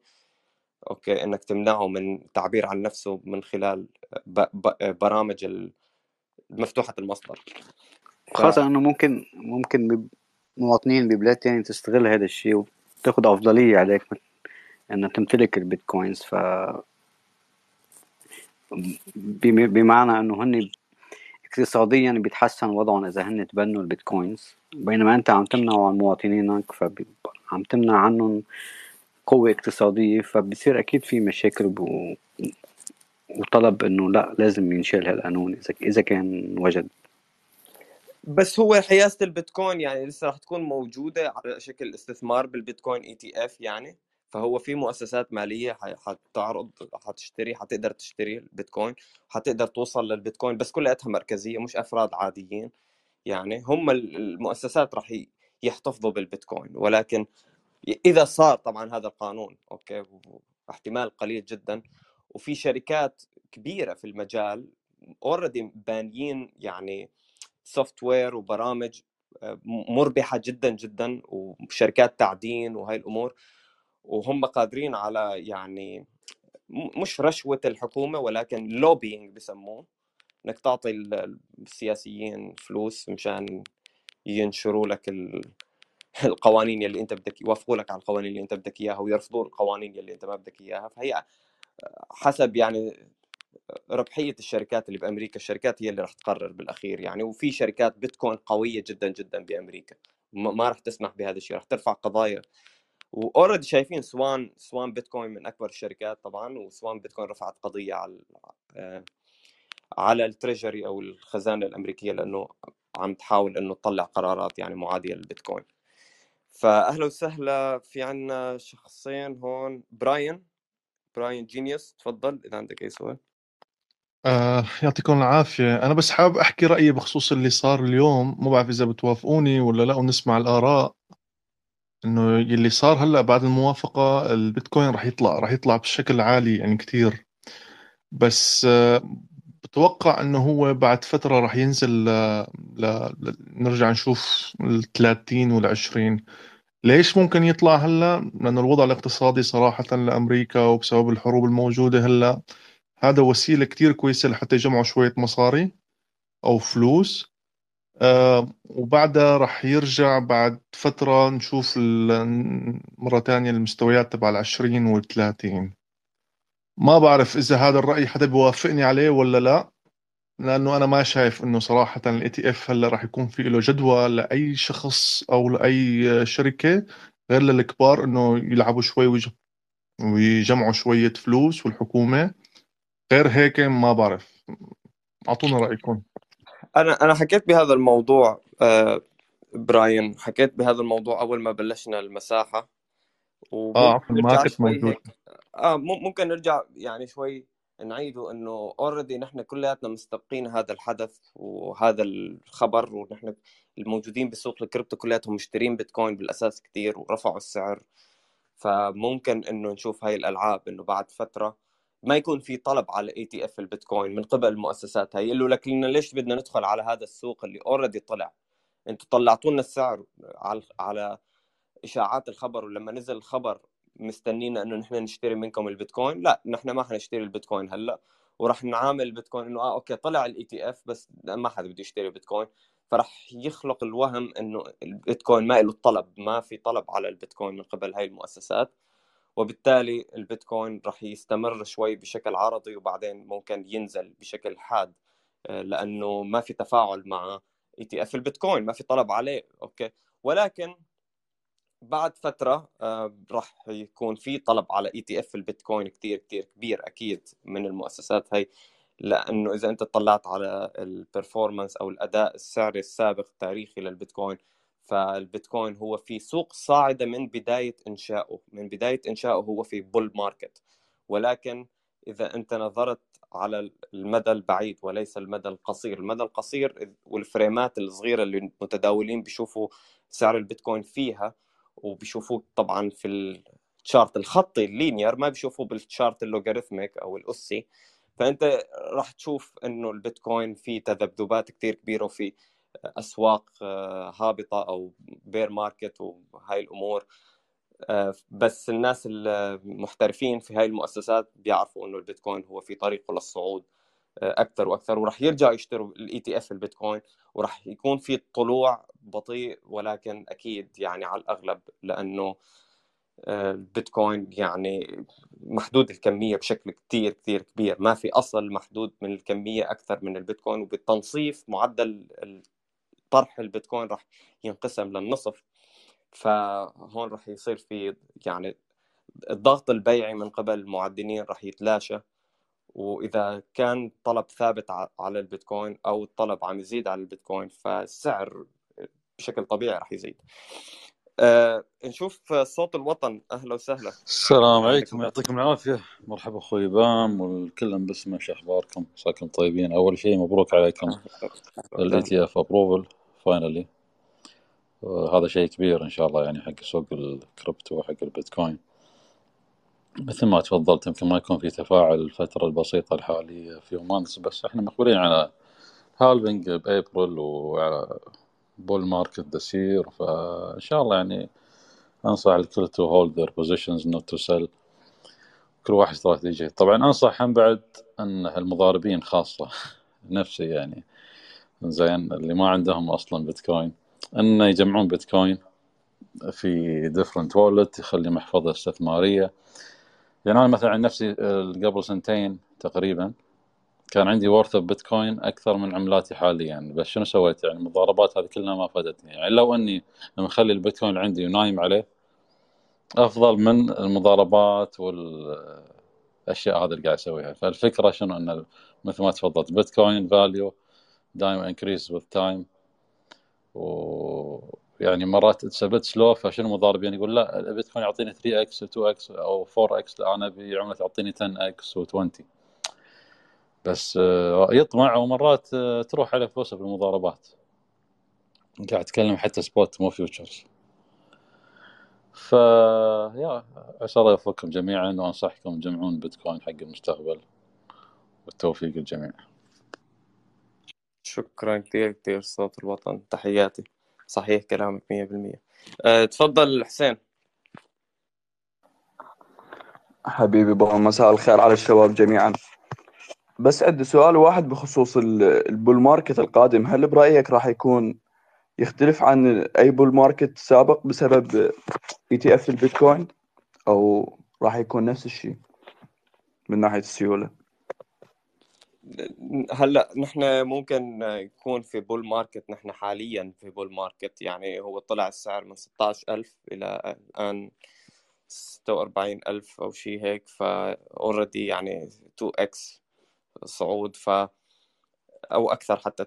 بس الموضوع ال ETF أكيد أنت راح تدخل البيتكوين لمؤسسة مالية جديدة ولمؤسسات مالية جديدة ولسوق جديد فأكيد البيتكوين راح يعني يكون أداؤه أفضل سيولته راح تزيد. يعني حتى ولو إنه سعره ما حيزيد أو شيء سيولته قابلية بيعه راح تزيد. وهذا الشيء بيسهل استخدامه كنقد كعملة أساسية يعني. okay لأنه بخفف التذبذبات اللي فيه. فهو شيء يعني اذا أنت خففت التذبذبات و يعني آه، زودت السيولة فهذا بيزيد قابلية استعمال البيتكوين. وبالتالي بيزيد الطلب على البيتكوين يعني هي صايرة بنسميها feedback loop أو دائرة رجعية أو شيء بالعربي. آه، ولكن ما حدا ما حدا بيعرف بالضبط ما في حدا يقول لك يعني آه، تماما شو راح يصير بالمستقبل وهاي الأمور أكيد يعني. آه، ولكن يعني من الأداء التاريخي فينا نشوف إنه على الأغلب بعد فترة ال ETF فعلا راح يجبر المؤسسات المالية على الاحتفاظ بالبيتكوين وهذا الشيء بيعطي تشريع للبيتكوين كمان لأنه إذا أنت كصندوق تقاعدي صار عندك القدرة على تخزين ETF البيتكوين فأنت فالحكومات ما فينهم بسهولة إنه يحضروا البيتكوين الحكومة الأمريكية ما فينها بسهولة تحضر البيتكوين تطلع القرارات هاي لأنه الشعب كلياته صار عنده بيتكوين أوكي؟ فالله أعلم شو حيصير. آه، ما بعرف أبو أحمد إذا عندك أي تعليق أو أو الشباب يعني إذا في عندكم تعليقات؟ تفضل. أنا أخوي بام آه، بالنسبة ل... شوف هو دائما الشيء المشغل لنا جميعا اللي هو السعر. وين سيتجه السعر. آه، طبعا كثير من الإخوان ينتظرون ETF يكون ال effect حقه كبير أو الأثر حقه كبير. في في حاجتين لازم نعرفها على البيتكوين. في عندنا الدورة السعرية اللي هي كل أربع سنوات اللي تبدأ بعد ال halving التقسيم. وتستمر سنة ونص تقريبا آه، صعود آه، سنة ونص أخرى آه، هبوط وبعد سنة تذبذب بعدين نبدأ الدورة السعرية وفي كل دورة يكون في صعود من خمسة إلى عشرة إكس تقريبا من القاع السابق مثلا. هذه حاجة شبه مستمرة وثابتة. هل تتحقق الدورة القادمة اللي بتبدأ في شهر أربعة 24 لعلم عند الله سبحانه وتعالى. تتحقق وتعيد نفسها الدورة اللي هي الرابع مرة تقريبا أو خمس مرة. وفي عندنا نقطة ثانية أعتقد أنها أهم. لكن هذه حاجة استثنائية وحدث ما يصير دائما. اللي هو يعني بالإنجليزي يسمونه black swan event يعني وش يسمى وش المدري والله. يعني حدث مفاجئ بالعربية نسميه حدث مفاجئ يغير الكيان بشكل عام. آه، أعتقد إنه البيتكوين راح يكون صعود الحقيقي مفاجئ ولن يكون صعود على الدور السعري نعم الدور السعري تعطي صعود آه، واضح وشفناه دائما 10 إلى 15 x زي كذا. لكن أعتقد إن خلال السنوات القادمة بيحصل حاجة وأعتقد ان حاجة اقتصادية. ستجعل الناس يهربون من الأنظمة المالية المركزية والعملات الحكومية إلى آه، البيتكوين. وشفنا مثال لها بسيط في بداية 23 آه، لما انهار البنك ناس اسمه الأمريكي اللي هو ثاني ثاني أو ثالث أكبر انهيار في تاريخ البنوك الأمريكية إس في بي أعتقد اسمه. وشفنا كيف صعدت البيتكوين خلال أيام أكثر من 30% آه، تخيل انه يصير موجة تضخم مهولة أو حتى ترى موجة انكماش مهولة. ترى اللي نشوفه التضخم ترى هذا ما يعتبر hyperinflation اللي هو التضخم الفائض فعشان نرى صعود والبيتكوين أصلا مصممة كعملة أو ك عملة أو مخزن للمال للطوارئ. فأعتقد إن راح تبرز البيتكوين في حاله طوارئ آه الله العالم مش تكون الحالة هذه؟ انهيارات بنكية آه انهيار عملة رئيسية من العملات الرئيسية. حرب مثلا عظمى العلم عند الله وتعالى. فأعتقد الحدث هذا سيحدث. متى العلم عند الله وتعالى؟ فهذه الحاجتين اللي ممكن دائما نترقب فيها سعر البيتكوين وحركته. لكن حتى لو لم يحدث البلاك سوان أو الحدث الاستثنائي أو الطوارئ في الدورة السعرية إذا استمرت كما نعهدها بازدياد الطلب وانخفاض المعروض نظرا لقلة التقسيم ونظرا لإخراج الناس العملات إلى محافظهم الباردة فهذا المفروض انه يعطينا الدورة مستمرة بشكل آه، دائم. بخصوص سؤال أحد الإخوان عن منع اللي هو آه، حفظ البيتكوين الشخصية في الولايات المتحدة.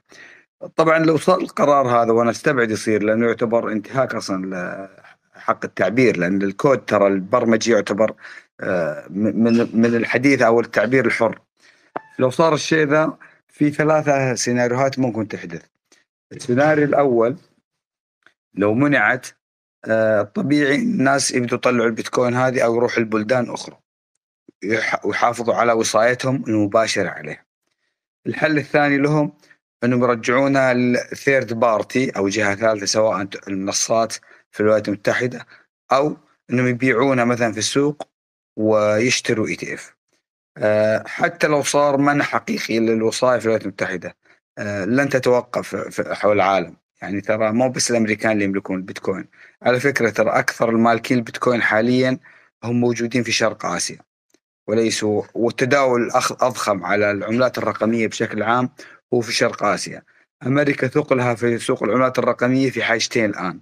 ثقلها في التعدين في تكساس والثقل الآخر أن جهات تنظيمية قوية فيها وتأثر على العالم بشكل عام كتنظيميا. أما كسيولة وكتخزين وكعملات بالنسبة الأكبر موجودة في شرق آسيا. مية بالمية. مية بالمية. آه بلاك روك نزلوا ال share عندهم على ال website. فخلص يعني فيك تتأكد يابا. آه لا خلص باش الخبر اتأكد يعني وكل شيء. حاطين سعر ال share 26 دولار ونص تقريبا. بتعرف قد إيه عسات اني أكيد حيحسبوها كل share بتعرف قد إيه على المظبوط 26 هلأ بنشوف. آه لأنه هن صح يحطوا لك مثلا كل share مثلا 50 ألف sat لنقول لو عرفت كيف. بس عم جرب أعرف. الله أعلم. إيه، شباب اللي عنده أي سؤال يتفضل يطلع آه، أو عندك مداخلة أو أي شيء آه، نسمع آراء الناس. كنا عم نشوف أكيد آه، خبر موافقة أو رفض ال ETF تم الموافقة عليه وأخيرا هذا الخبر. okay. هل راح يكون في طلب على ال ETF البيتكوين؟ هذا الموافقه تمت بس هل راح يكون في طلب عليه؟ سؤال الله هلا حسب حسب هن المحددين الشروط الرسوم حاطين لك مثلا آه، أول سنة صفر فاصلة اتناش بالمية وإذا صار عندك فوق الخمسة مليار أول سنة بصير آه، صفر فاصلة خمسة وعشرين. فإذا هن متوقعين إنه هيك عدد كمية أكيد بعتقد حيكون في طلب. ممكن ممكن. آه، تفضل ستو... ساتوشي. آه وديع آه شوي بس ساتوشي. دقيقة واحدة بس. وديع إذا عندك أي شيء قبل ما بس سؤال كنت سألتك إياه قبل بس كنت منتظر فيديو منك عن كيف نعمل channel من المحفظة البيردي على على ال Lightning Network في حال بالمستقبل الرسوم عليت فنكون نحن مأمنين حالنا. هل أنت جهزت ولا الفيديو؟ ولا؟ إيه، والله عم بشتغل عليه. أنا بس ما عم بشتغل بس على ال Lightning Network في كمان Liquid راح أحطه معاه. وفي تقريبا ثمان طرق لأنك تدخر بالبيتكوين بحيث بالمستقبل إذا ارتفعت الرسوم. أو هلأ حاليا الرسوم شوي مرتفعة ففينك تجنب حالك يعني دفع رسوم كثير بس هذا الشيء بيتم يعني عن طريق مقايضات بالثقة. إذا أنت بدك توثق بشبكة Liquid أكثر ولا بشبكة ال Lightning ولا ببنك بيتكوين ولا بمنصة فبيعتمد على نموذج الثقة تبعك. فهو راح يكون فيديو طويل جدا. أنا صار لي عم حضره يعني شهر كامل بس هو worth يعني. هدي شوي وراح راح نحط لك إياه إن شاء الله. راح يكون آه، ما في شك. وشكرا على مجهودكم عن جد. يعني ساعدونا كثير بموضوع قناتكم عظيمه جدا بصراحة. يعطيكم ألف عافية. الله يعافيك. أهلا وسهلا فيك. ساتوشي تحياتي. تفضل.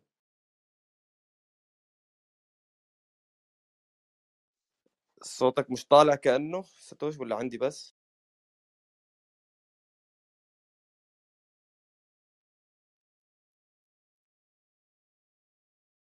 آه، شباب كان صوته طالع ولا بس من عندي كان مسكر؟ مش عارف. بس من عندك. لا مش واضح. آه مش و... مش واضح صوتك آه، ساتوشي. معلش ممكن أنزلك وترجع تطلع آه شوي بس. راح invite to speak. أهلا وسهلا فيك. أه المختصر أه وديع شوف موضوع إنك يعني تستثمر بقناة على شبكة البرق بسعة معينة هو استثمار كويس كثير إنك تسويه هلأ حاليا تتعلم كيف تسويه لأنه فعلا بيخفض لك الرسوم ولكن أيضا ما بيقلل لك نسبة الثقة ابدا. يعني أنت بتضلك واثق ب آه، الكلمات يلي عندك بالمفاتيح يلي عندك ومانك واثق بأي شركة أو أي منصة أو أي اتحاد من الشركات مثل ليكويد أو أي شيء. فهي طريقة كويسة كثير كثير يعني بس هي من الطرق الغريبة شوي يعني ب يعني مو سهلة للمستخدمين العاديين عاديين مو سهلة إنك إنك يعني تتعلمها. بس إذا تعلمتها هي الطريقة الأفضل برأيي بالادخار بالبيتكوين. أه معلش ساتوشي سوينا لك invite بس عم نسوي okay بس ما عم ما عم تقدر تطلع مش عارف ليش. أه راح أسوي لك مرة ثانية invite ونشوف كيف. إذا إذا أي حد عنده أي سؤال أو أي تعليق أكيد يتفضل مساحة مفتوحة للجميع. و مان شو رأيكم أنتم هلأ في آه تفضل مهندس أيوه. الله يعطيك العافية. أنا بس مستغرب ال Litecoin شايفه طالع أكثر من البيتكوين يعني؟ المفروض هو يكون هو مصغر بالنسبة للبيتكوين ولا إيش؟ آه هو لأنه سيولة العملات هي قليلة جدا يعني. أي خبر أي حدا بيشتري يعني كمية مو مو صعب إنك ترفع السعر بس كمان مو صعب إنك تنزل السعر كثير. ف يعني هو بال... بدك أنت تشوف الأساسيات بالأخير. شو هي Litecoin وشو هو البيتكوين. وتحاول تدرسهم لأنك أنت مستثمر واعي وإنما بدك إنك تحط فلوسك بأي شيء.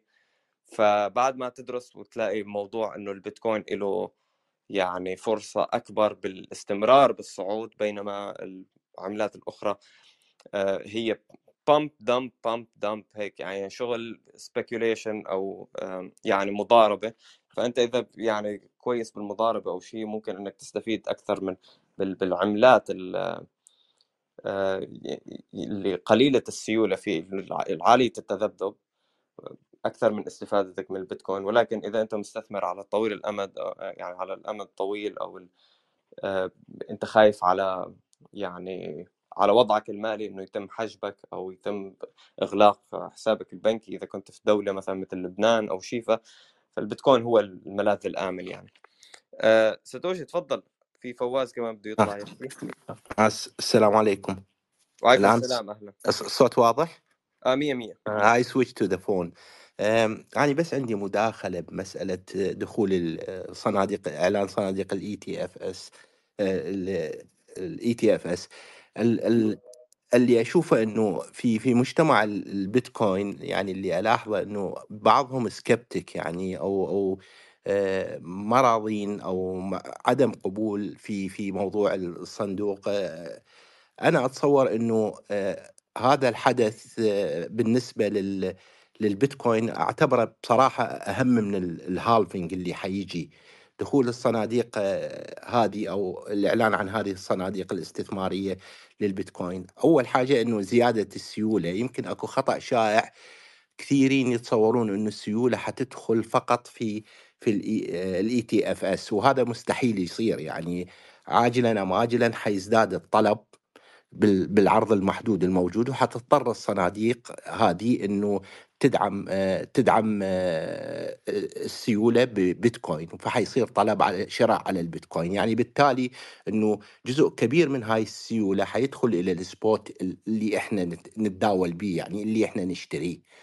وهذا هاي هاي النقطة الأولى المهمة. الأهم منها انه إنه مجرد الإعلان عن هذا الموضوع وبدء التداول آه، في صناديق البيتكوين آه، أعتقد إنه هذا يعني اضفى نوع من الشرعية على البيتكوين باعتبار ان الولايات المتحدة هي القائد الاقتصادي في العالم في مسألة آه، في المسألة المالية.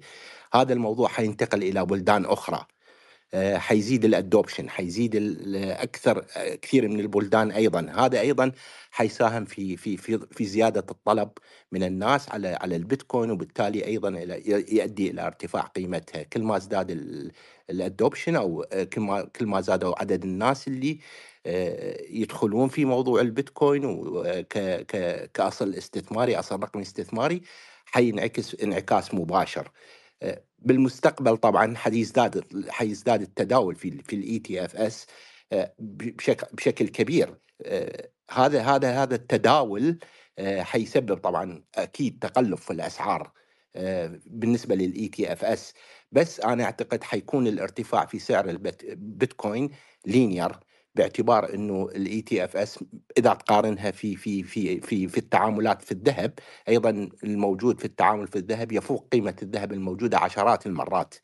بس هذا هذا الشيء مثل ما قال بام ما حيكون على البيتكوين. فبالنهاية أيضا التأثير النفسي هذا يعني هسه هسه بدينا بدينا نلاحظه يعطي ايجاب إيجابية للسوق. الآن البيتكوين يعني بهذا السعر الموجود ترى هذا مو هذا السعر اللي موجود على المنصات. يعني ممكن إنه نلاحظ الفرق بالأسبوع القادم. أنا أشوف إنه البيتكوين خلال الأسبوع القادم حيرتفع ارتفاع كبير آه عكس ما يتصورون البعض إنه ممكن ممكن يكون هناك بالنسبة لل altcoins أو ال shitcoins حترتفع ارتفاع ربما نسبة عليه بس هذا الارتفاع يكون يعني عامل مؤقت. بس هذه كانت مداخلتي. وشكرا شكرا لك ساتوشي. أنا بوافقك يعني بأغلب الكلام اللي حكيته. ما بعرف إذا أبو أحمد عندك تعليق على هذا الموضوع. أولا اللايت كوين اللي قبل شوي سأل عن الموضوع مهندس محمد. ثانيا موضوع أنه هل ستزيد سيولة البيتكوين مع ال ETF آه، بالنسبة للبيتكوين والعملات البديلة هي من البارحة من بعد الحفلة اللي صارت آه، الإعلان عن الموافقة بعدين نفي صار ارتداد لها. يبدو المستثمرين بعد ما صار الخبر باعوا البيتكوين وحاولوا دخلوا في العملات البديلة خصوصا ضاربين عشان يجنوا. فعلا صعدت الاثيريوم مثلا حدود 12% مقابل البيتكوين اللايت كوين فكان في صعود عام للعملات البديلة وليس فقط لللايت كوين آه، أما إن اللايت كوين تعتبر مصغر البيتكوين لا ما في علاقة. هي كانت تعتبر testnet زمان البيتكوين جربوا على بعض التقنيات لكنها عملة قديمة اللايت كوين لكن ما لها علاقة في البيتكوين يعني. آه، بالنسبة للعملات البديلة طبيعي إنها تصعد بعد فترة هبوط مقابل البيتكوين وكذا السوق دائما. أنا دائما طالع في سيطرة البيتكوين اللي هي ال BTC.D اللي هي ال chart حقها. آه، البيتكوين اليوم 54% من قيمة السوق. آه، له فترة صاعد سيطرة البيتكوين. آه، أعتقد إنه كل ما قربنا التقسيم وبعد التقسيم راح يكون في صعود أكثر سيطرة البيتكوين. آه، إلى إلى أن نقترب من قمة السوق الصاعد في 25 مثلا بعدها بتلحق العملات البديلة. إذا مشت الدورة نفس الدورات السابقة يعني. هذا بخصوص اللايت كوين بخصوص كلام الأخ اللي يقول إن ال ETF خبر ال ETF قد يكون أكبر من التنصيف. أعتقد ما هو دقيق مرة الكلام هذا. ليش؟ لأن التنصيف جربناه قبل كذا وشفنا أثره. إلى يعني في دورة 2012 في دورة 2016 وفي دورة 20 وشفنا أثره دائما التنصيف. لما يقل المكافأة 50% نرى 10 X and above يعني 10 أضعاف فاكثر إلى الآن ما شفنا ما جربنا ال ETF وأثره. وطبعا هو مرة واحدة ال ETF خلاص انتهى الفيلم الخبر يعني استهلك. بينما ال halving لا مستمر معنا. إلى 120 سنة قادمة يعني كل أربع سنوات. فأنا أثق في ال halving وفي الكود وفي الرياضيات أكثر من الأخبار. الأخبار شفنا اثارها وين الحركة؟ إلى الآن ما في حركة يعني كبيرة. رغم إني أقول لا نستعجل طبعا آه على البيتكوين وعلى ال ETF نعطيه وقته. أتفق معاه في نقطة إن إن ال ETF سيتيح دخول سيوله أكثر. هذه أتفق فيها. والأهم من كذا إنه يعرف الناس عليه. والناس اللي كان عندهم حساسية من البيتكوين ان شيء الحكومة ما تبغاه الحكومة تمنعه الحكومة يعني في ناس حساسين جدا يسمون لرغبات الحكومة.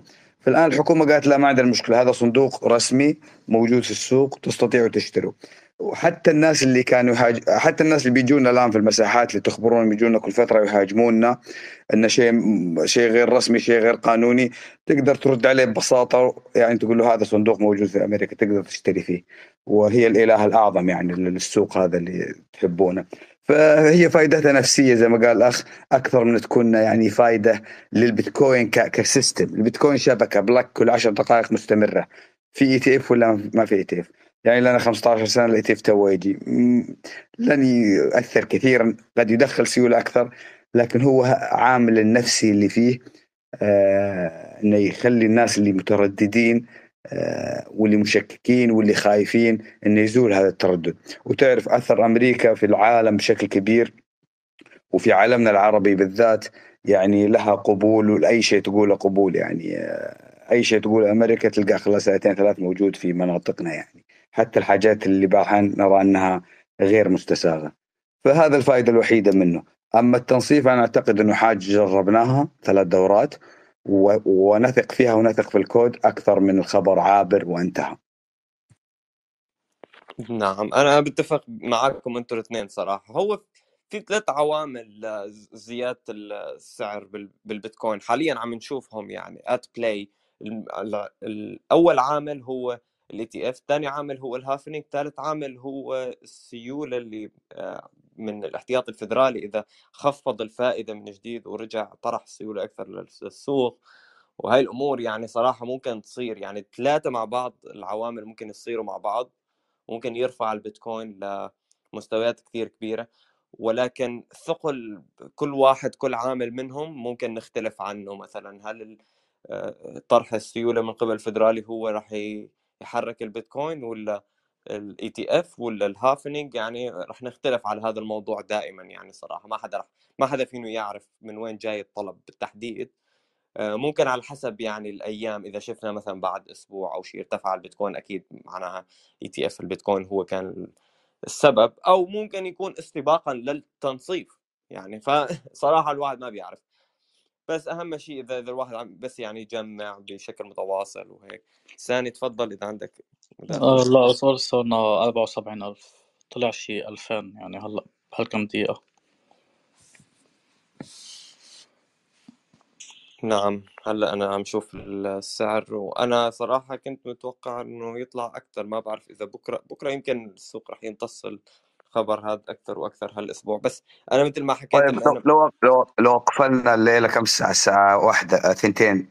يعني باقي ساعة على إقفال اليوم اللي هو الشمعة الجديدة. آه، لو قفلنا على خمسين ألف ممكن؟ آه. صعب ها؟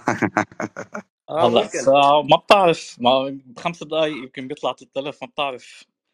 باقي ساعة باقي ساعة كاملة. نشوف. أنا أعتقد إنه ممكن نشوف الخمسين ألف. صعبة صعبة يا أبو بكرة بكرة. يلا ماشي على بلومبرج أول يوم تداول آه، متوقع يفوت 4 مليار. ترى هو على فكرة ترى إلى الآن ما تداول. هو بيبدأ تداول بكرة الساعة أربعة ونصف بتوقيت السعودية الصندوق ترى. يعني باقي أكثر من 14 يعني... ساعة عشان تداول الصندوق يعني 12 ساعة 15 ساعة تقريبا. يعني تقريبا هي ف... لكن ممكن يستبق الأثر ترى يعني. أكيد أكيد. آه نعم هو ممكن آه، تستبق وكل شيء أنا أنا صراحة شايف للشخص العادي للفرد العادي يعني البيتكوين في صعود والأخبار جيدة جدا فأنت بس تجمع بيتكوين جمع بيتكوين حقيقي ولا تروح والله تشتري بيتكوين ETF البيتكوين ETF مو للناس العادية. البيتكوين ETF هو عبارة عن ذهب ورقي. طبعا البيتكوين هو فينك تشبهه أحيانا بالذهب الرقمي فعندك أنت ذهب رقمي ورقي هو ال ETF. okay؟ بس إنه ما فينك انك تستبدله. كان على أيام المعيار الذهبي فينك تستبدل الورق يعني بأي سلعة أو منتج بأي مكان. فينك تروح تستبدلها وتعامله معاملة نقد يعني الاوراق الذهب. ولكن ال ETF ما بيسمح لك إنك تبيع ال ETF بأي مكان يعني وبأي سلعة مختلفة أو شيء و... وأيضا يعني هو مين المسؤول عن إدارة الاحتياطي وهي الأمور؟ هي نفسها المؤسسات التقليدية الفاسدة يلي يعني اللي أفسدت الاقتصاد كلياته. فالأفضل انه الواحد يتعلم حيازة البيتكوين الأصلي ويتعلم التكنولوجيا نفسها يعني. فهذا نصيحتنا يعني صراحة هذا اللي فينا نعطيه. إذا عندكم أي استفسار فواز نحن ما أخذنا ما سمعنا صوتك sorry. هلأ آه، شكرا ولا ولا تكلمت من قبل؟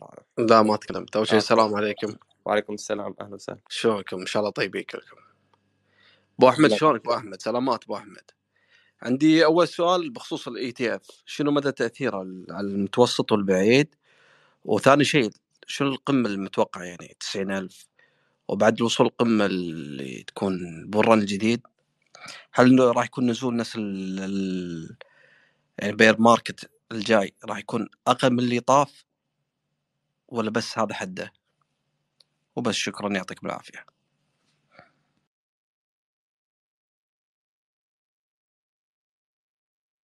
آه، أبو أحمد إذا موجود معانا آه، إيش اللي صاير؟ مش عارف سامعينه ولا لأ يا شباب؟ آه طلع sorry. هو طلع في عنده مشاكل تقنية عم يواجهها هلأ رح يرجع إن شاء الله. إي مو مشكلة. آه.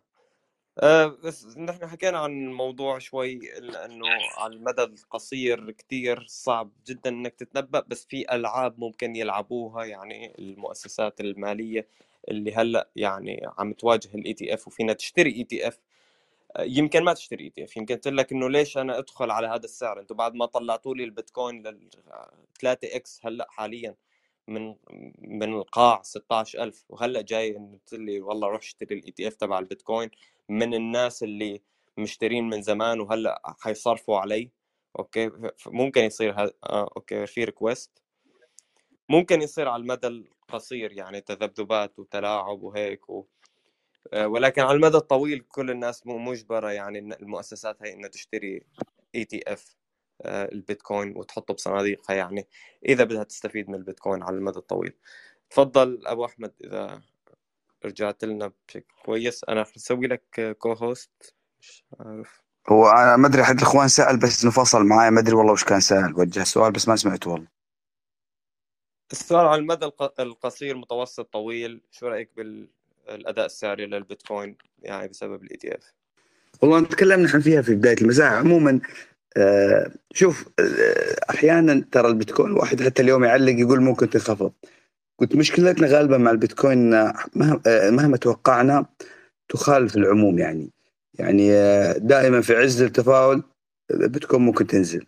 وفي عز التشاؤم شفنا كيف كانوا الناس على 16000 15000 متشائمين وكيف راحت البيتكوين وخلتهم.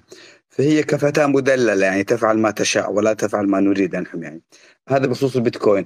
ال ETF أنا أقول أثره إيجابي. آه لو حتى لو ما هو أثر مالي هو اثره نفسي. وذكرناه قبل شوية إنه يخلي في قابلية للبيتكوين الناس اللي عندهم حساسية للبيتكوين image آه متخوفين من البيتكوين الحكومة ما تحبه الحكومة تبيع. لا لا بيكونوا مرتاحين أكثر.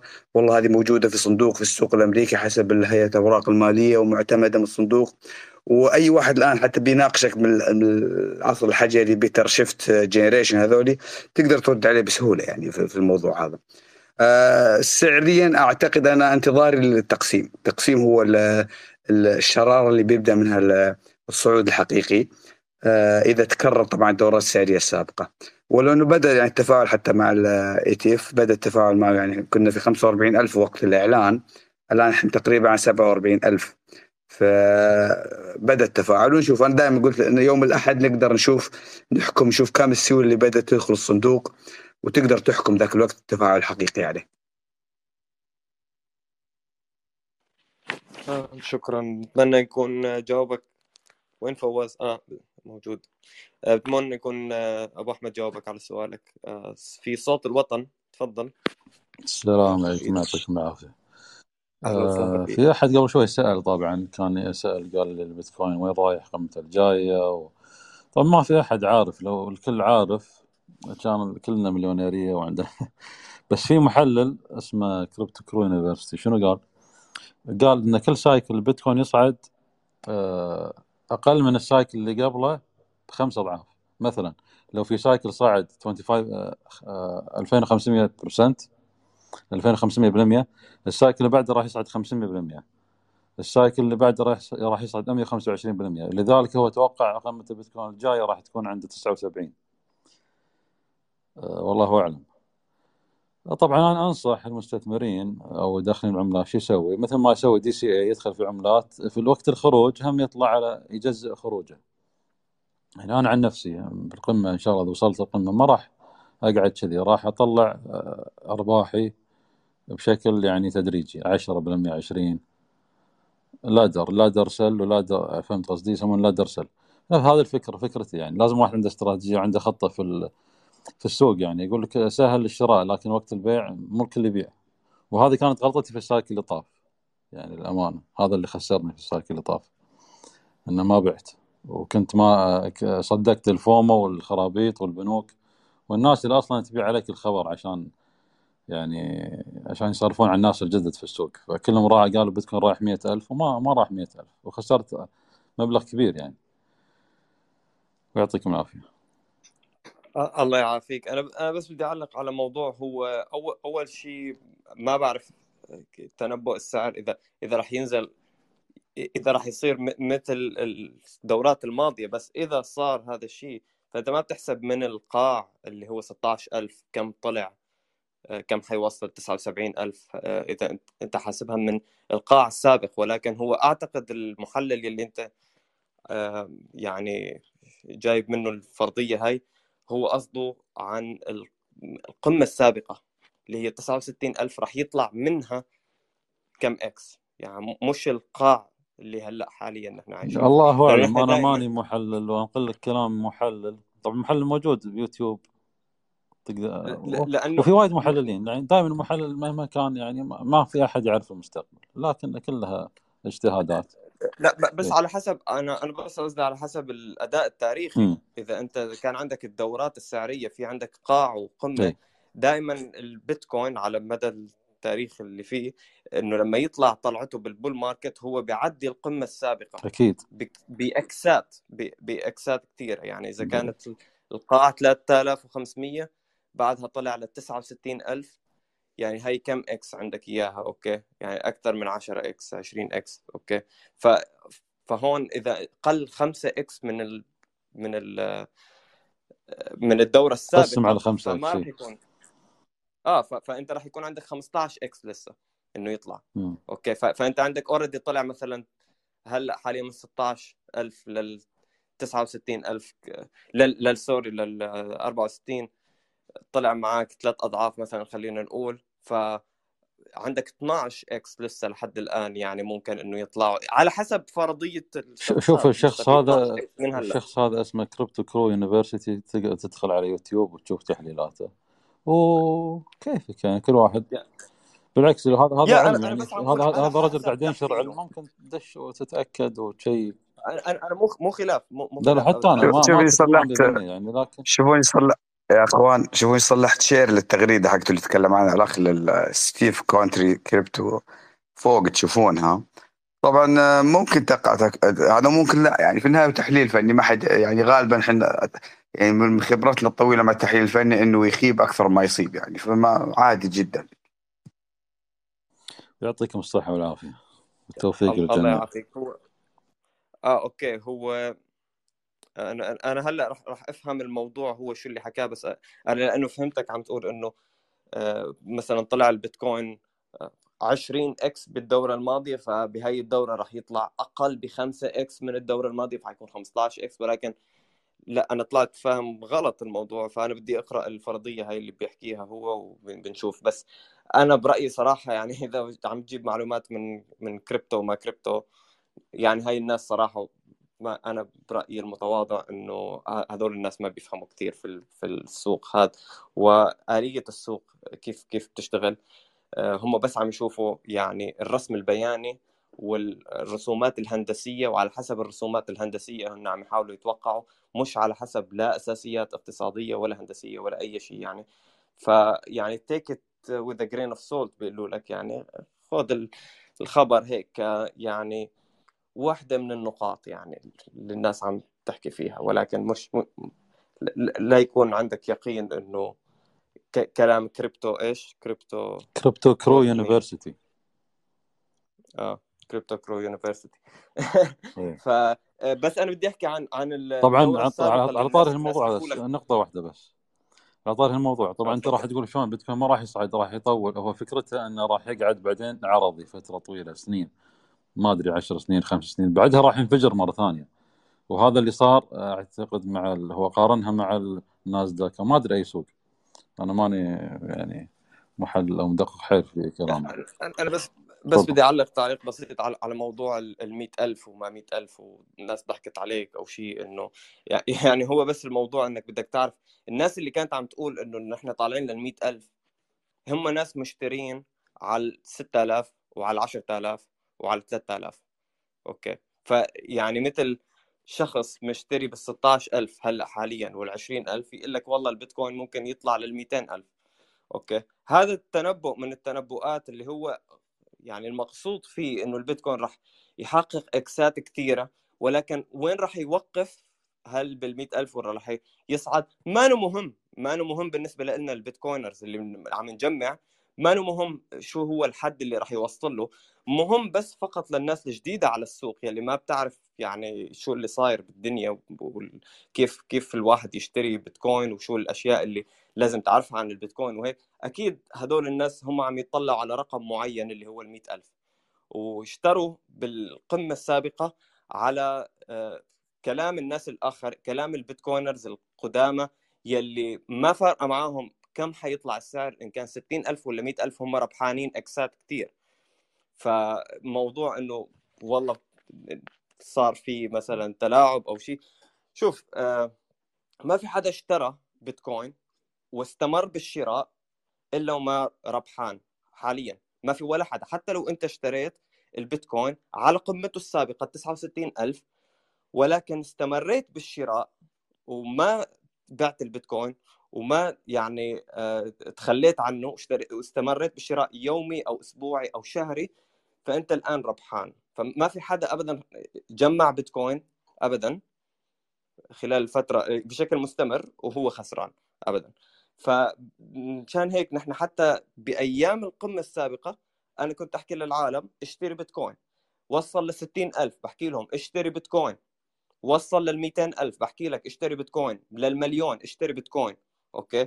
ما في ابدا قمة للبيتكوين برأيي أنا. ما في قمة. إذا أنت بتدرس النقد وتاريخ النقد وأصول النقد وأصول الاقتصاد والتقنية هاي ما في قمة للبيتكوين لأنه آه، بسبب إنه هو يقاس آه، بالدولار اللي عم يتضخم دائما وعم يخسر من قيمته وكل العملات الحكومية عم تخسر قيمتها وما في مجال يعني للعملات هاي إنه يرتفع قيمتها ابدا على المدى الطويل. وجميعها تتجه إلى الصفر. فمشان هيك كل شيء أنت عم تقيسه باستخدام هي العملات متجه للإنفينيتي أو للا ما نهايه ولكن بالنسبة للبيتكوين حتى إذا بدك تقارن القوه الشرائيه للبيتكوين فهي عم تطلع. حتى ولو أنت قلت إنه okay سعره بال بالفيات أو بالنقد الحكومي عم يطلع ولكن هو قوته الشرائية ما عم تطلع لا قوته الشرائية بتطلع كمان بسبب محدودية عرضه. okay فبالنسبة لل يعني وين ما شفت كيف ما شفتها أنت بموضوع البيتكوين فهو آه، طالع. فالأفضل إنك تسويه هو إنك تدخر بالبيتكوين وتشتري ساتوشيات. ما راح تقدر مع الأسف أغلب الناس ما راح تقدر تجمع بيتكوين كامل. وهي حقيقة يعني لازم أغلب الناس يعني ت... يعني خلص تتقبلها في حياتها إنك أنت بدك تشتري ساتوشيات آه، لحتى تقدر تحافظ على قوتك الشرائية. وتحافظ على قدرتك للتخطيط للمستقبل وتحافظ على يعني آه، قدرتك على العيش يعني وعلى الادخار. ف anyway أنا بس بس حبيت أحكي شوي بهذا الموضوع إنه إذا ما بلشت هلأ وإذا ضليت تحكي إنه والله السعر عم يطلع وأنا راحت علي فأنت رح تضلها رايحة عليك. لو شو ما صار السعر لو نزل لو طلع رح تضلها رايحة عليك. يعني إذا ما تقبلت التكنولوجيا هاي وتعلمتها وصار الواحد متواضع لأنه بس يدخر كميات صغيرة منها ولكن على المدى الطويل. فإذا إذا رفضت هذا الشيء يعني مع الأسف ما فينك تلوم أي حدا ما فينك تلوم الشخص اللي قال لك والله اشتري على 69 أو الشخص اللي قال لك اشتري على 300 ألف أو على 50 على 500 ألف آه، مو أي واحد يعني راح يحقق ثراء بسهولة. لازم إلا إذا بسرعة على المدى القصير فينك تحقق ثراء ولكن على المدى الطويل ما في حدا بدون شغل بدون ادخار وبدون فهم ودراسة آه، راح يستفيد من أسواق المال. فتفضل أبو أحمد إذا عندك أي تعليق. آه، أنا عندي تعليق. البيتكوين الآن 47500 طبعا 2500 صعدت خلال ساعة وباقي 45 دقيقة على الإغلاق. خلينا نشوف نجيب 50 زي ما توقعنا أو لا. آه طيب. آه بالنسبة أنا شفت ال chart اللي وضعه الأخ آه، اللي هو حق الكريبتو هذا. آه، بس في تساؤلات صراحة كثير لما شفته. آه، الفرضيات اللي اللي وضعها يعني ما هي دقيقة مرة لأن هو حتى ال chart المستخدمه ما هو بال algorithmic ما أدري كيف بنها يبغى له مراجعة صراحة. شوف هل عنده تقول قناة يوتيوب ندور قناة يوتيوب يمكن شريحة أكثر. شوف هذه النقطه الأولى. النقطة الثانية طيب إذا كان القمة القادمة 79 معناه السوق الهابط وين بنروح؟ معناه السوق الهابط أنا بشوف آه، 20 مثلا. فهذا معناه انكسار الترند الصاعد للبيتكوين خلال ال 15 سنة الماضية وهذا علامة غير إيجابية طبعا. آه، فطبعا الكلام هذا ما هو معناه إني أنا مقتنع في كلام الأخ أو غير مقتنع لكن هو مجرد رؤية سريعة للشارت اللي وضعه. في الفرضيات اللي بنى عليها يعني يبغى لها مراجعة أعتقد فيها حاجات ما هي دقيقة مرة. ودائما أشوف ترى الشارتات اللي زي كذا سواء حتى ما هو بس حتى المتشائمه الشارتات حتى المتفائلة بعض الاحيان تبنى على فرضيات غير منطقية وتشوف أرقام يعني آه، في البداية شكل ال chart كذا واحيانا حتى يستخدم الفوتوشوب عشان يطلع لك الترند بشكل كذا مثير لل- للنظر. فدائما أنت زي ما قال الاخ بام آه، إذا أنت مقتنع في البيتكوين اشتري بيتكوين وخزن وما عليك وعلى قولهم دع القيادة للبيتكوين هي بتقودك الرحلة لين تصل لا تخاف بإذن الله راح ترضيك. إذا مسكت البيتكوين أكثر من أربع خمس سنوات راح ترضيك بإذن الله. جزاكم الله خير. وأنا يعني أكرر على كلامكم. وأكد عليه ان إن أنا قبل سنتين كان عندي القيمة اللي عندي في البيتكوين لو مخليها ونايم عليها. مو مضارب ولا شيء كان الحين وضعي أفضل. من وضعي حاليا. هو هو أخوي صوت الوطن. آه، ترى كل اللي مريت فيه مرينا فيه ترى. أنا أمس تكلمنا كنا في مساحه وكنت كانوا يسألوني عن التجارب زي كذا. نفس الكلام هذا. هذا دائما يسمونه التعلم بالطريقة الصعبة. أغلبنا تعلمنا بالطريقة الصعبة. الطريقة الصعبة إنك تدخل. أول شيء ما تدري وش الحاجة. تضارب في البيتكوين بعدين أو تروح العملات. الصفريه وابغى أجيب double ات. بعدين تكتشف انه كلام فاضي. بعدين لا تتطور شوي تقول لا يا أخي بروح المشاريع. تبدأ تبحث في مشاريع العملات تشتري مشاريع عملات. بعدين تكتشف انه كله كلام فاضي. في النهاية تصير بيتكوين maximalist هي هذا ال- ال route الطبيعي اللي مر عليه الواحد ترى. فطبيعي اللي مر عليك مر علينا ترى. الحمد لله. تعلمنا. أهم شيء واحد يتعلم ويعرف المستقبل ويخطط. وعسى الله يوفقكم. جزاكم الله خير على المحتوى الطيب. تسلم أهلا وسهلا فيك حبيب قلبي. آه، أي حدا عنده أي استفسار ومداخلة يتفضل يعطينا رأي م- موافق أو مخالف أو توقع أو أي سؤال بس يتفضل. بس حابب ضيف آه، أبو أحمد دايما بيقولها إنه أنت بتخاطر إذا أنت ما بتمتلك بيتكوينز للسنوات القادمة. أنت أنت عم تاخذ مخاطرة إنك لا تمتلك جزء من هذا الأصل اللي هو آه، مهما ارتفع سعره آه، هم 21 مليون عملة فقط. فأنت عندك الخيار إنك تمتلك لو جزء بسيط قد ما قادر تكمش بيتكوينز على محفظة باردة لو شو ما كانت النسبة ما, تتخيل قد إيه حتكون قيمتها الشرائية بالسنوات القادمة. مية بالمية. بس أنا لو أخذ الموضوع شوي لبعد آخر اللي هو يعني صعوبة تجميع البيتكوين حاليا.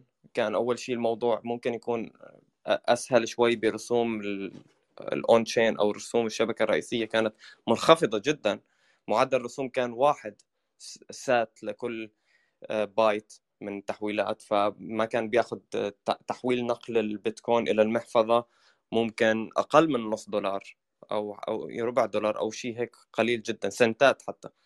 فينك إنك تخزن كميات كبيرة من المصاري أو تبعت كميات كبيرة من المصاري. ولكن هلأ حاليا ارتفعت الرسوم.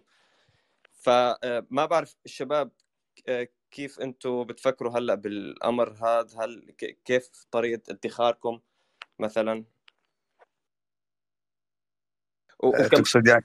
آه وك- وكمان في صعوبة كمان في الخليج وفي آه، في الدول العربية إنه يشتروا بيتكوين بالأساس لأنه لازم تشتري USDT اولا وبعدها تشتري بيتكوين. ما في منصات كتير وفي مشاكل بالجنسية مثلا وهيك. ف- فشو هي صعوبات يعني التجميع البيتكوين حاليا؟ والله شوف أتكلم منطقة أتكلم في بلدنا مثلا في صعوبة جدا الحصول على البيتكوين.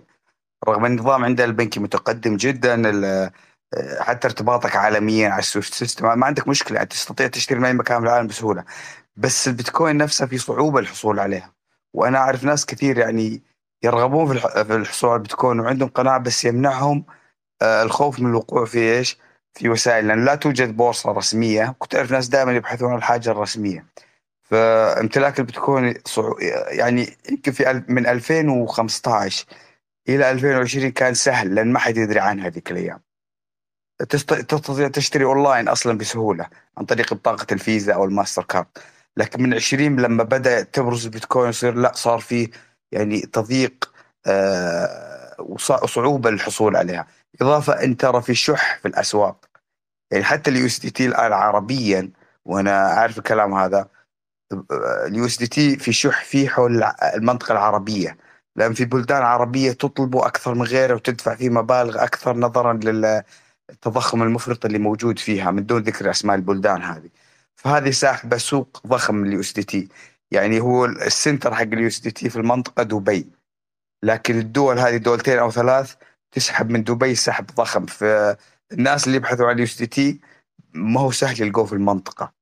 لأن الدول المواطنين الدول هذه يبحثوا عن ال U عشان يهربوا من العملات الوطنية حقتهم إلى ال U فأعتقد إن في المنطقة العربية يمكن الخليج من أخفها معاناة لكن المنطقة العربية بشكل عام تملك البيتكوين صعب صعب. أنا أعرف الكثير من الإخوان العرب اللي موجودين هنا غالبا من أوروبا.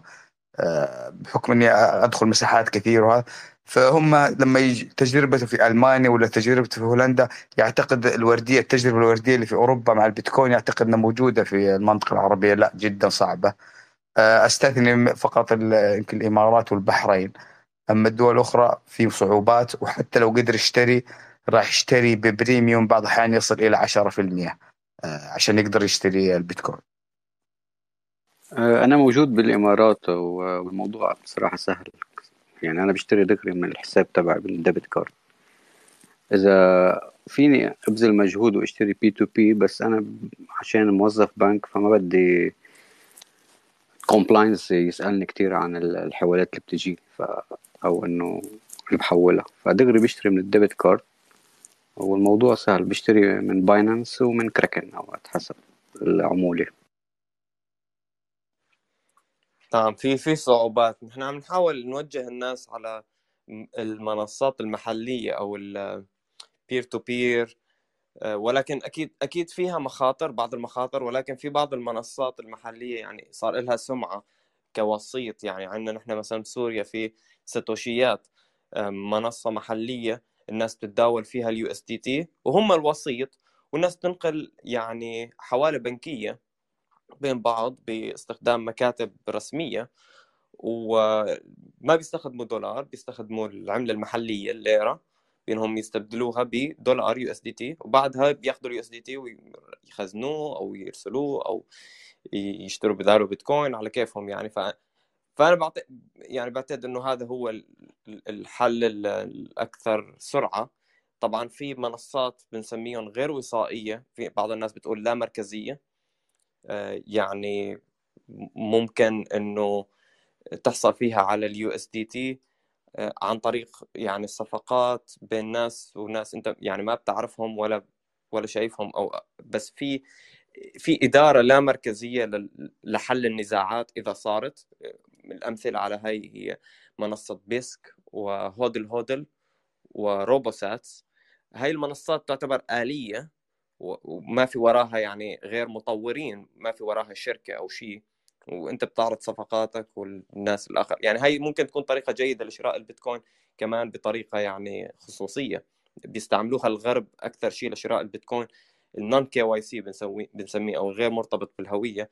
ولكن بعتقد إنه إذا انتشرت هي المنصات والبائعين والمشترين آه، بالدول العربية صارت تستخدم هاي المنصات يعني الغير قابلة للإيقاف. آه، ففينهم إنه يعني آه، إنه ينجزوا يعني كل هاي الصفقات اليومية بدل ما يروحوا على منصة مثل باينانس أو كراكن راح ترفضهم بسبب هويتهم أو شيء وطبعا متى ما أنت حصلت على البيتكوين فهي مسؤوليتك إنك تحتفظ فيه بشكل جيد وتأمن عليه. وما تستخدمه بأي شيء خارج عن القانون. يعني البيتكوين هو طريقة للادخار وطريقة ل حتى كمان تبادل الخدمات والسلع ولكن لازم تكون مسؤول يعني عن عندك أنت أداة هلأ صارت كثير قوية. فما ما ما بدك إنك تخرج عن القانون أو إنك تستخدمه بشكل يعني بشكل خاطئ لأنه هذا الشيء بيرجع آخر شيء يعني ضدك بأنه الحكومة راح تشرعه بطريقة يعني شرسة أكثر فأنت يعني ما ما بدنا ابدا إنه يصير هذا الشيء. آه، ف يعني الأفضل إنه الناس يعني تتعلم تستخدم البيتكوين بشكل مسؤول أكثر وهذا الشيء بعتقد إنه راح راح يزيد من يعني تقبل البيتكوين أكثر بهي الدول. ف آه، عزيز أهلا وسهلا. على فكرة عنا تحت معدن عزيز. أهلا وسهلا فيك. آه، من أكبر معدنين البيتكوين بالشرق الأوسط. تحياتي. إذا بدك تطلع آه، تحكي معنا على ال ETF أهلا وسهلا. آه، إذا ما فينك كمان أهلا وسهلا فيك. وأي حدا بده يعطينا رأيه أو مداخلة أو أي شيء عن ال ETF البيتكوين. نحن معلش رحنا شوي عن البيتكوين بس الخبر الأساسي اليوم هو هو قبول ال ETF. موافقة على ال ETF وأخيرا. و... آه. آه، تفضل ثاني. بس بدي أسألك آه، بتعرف إذا ال wallet تبع آه، مثلا Black وغيره حيكونوا on-chain ولا internally مثلا عند آه، مطرح ما حاطين كل واحد؟ أنا أنا سألت عن هذا الموضوع أنا شفت هذا الموضوع إنه Coinbase هي ال custodian هي هو ال Coinbase هي اللي راح تشتري البيتكوين. فأنت بدك تراقب محافظ Coinbase بس حيكون مثلا كل كل ETF مثلا عندها محفظة on-chain ولا حيكون internal كلهم؟ لا لا هو يعني مثلا 2 مليار من البيتكوين راح أنت تشتريه من السوق الحر Coinbase راح تشتروه وراح يخزنوه عندهم وبعدها راح ينشئوا مقابله 2 مليار من ال ETF البيتكوين العادي وراح إيه يتم تداول ال ETF بس يعني هيك انت ما حفيك تشوف مثلا كل كل مثلا BlackRock شو اشترت Fidelity شو اشترت ما حتقدر تفرق بيناتهم. آه، مزبوط لا ممكن. شوف هلأ مين اللي مين ال custodian أو الوصي على البيتكوين لكل هاي الشركات؟ أنا قلت لك BlackRock هي Coinbase ولكن هن تقريبا كلهم Coin عندك بس هلأ أنا وإذا بفوت on-chain بشوف المحفظة تبع Coinbase مثلا نقول عدد معين من البيتكوين بس إذا BlackRock لنقول اشترت آه، ألف بيتكوين لنقول ما حعرف إنه ال Black آه، BlackRock اللي اشترتهم حشوف إنه محفظة Coinbase طلعت ألف بيتكوين مثلا.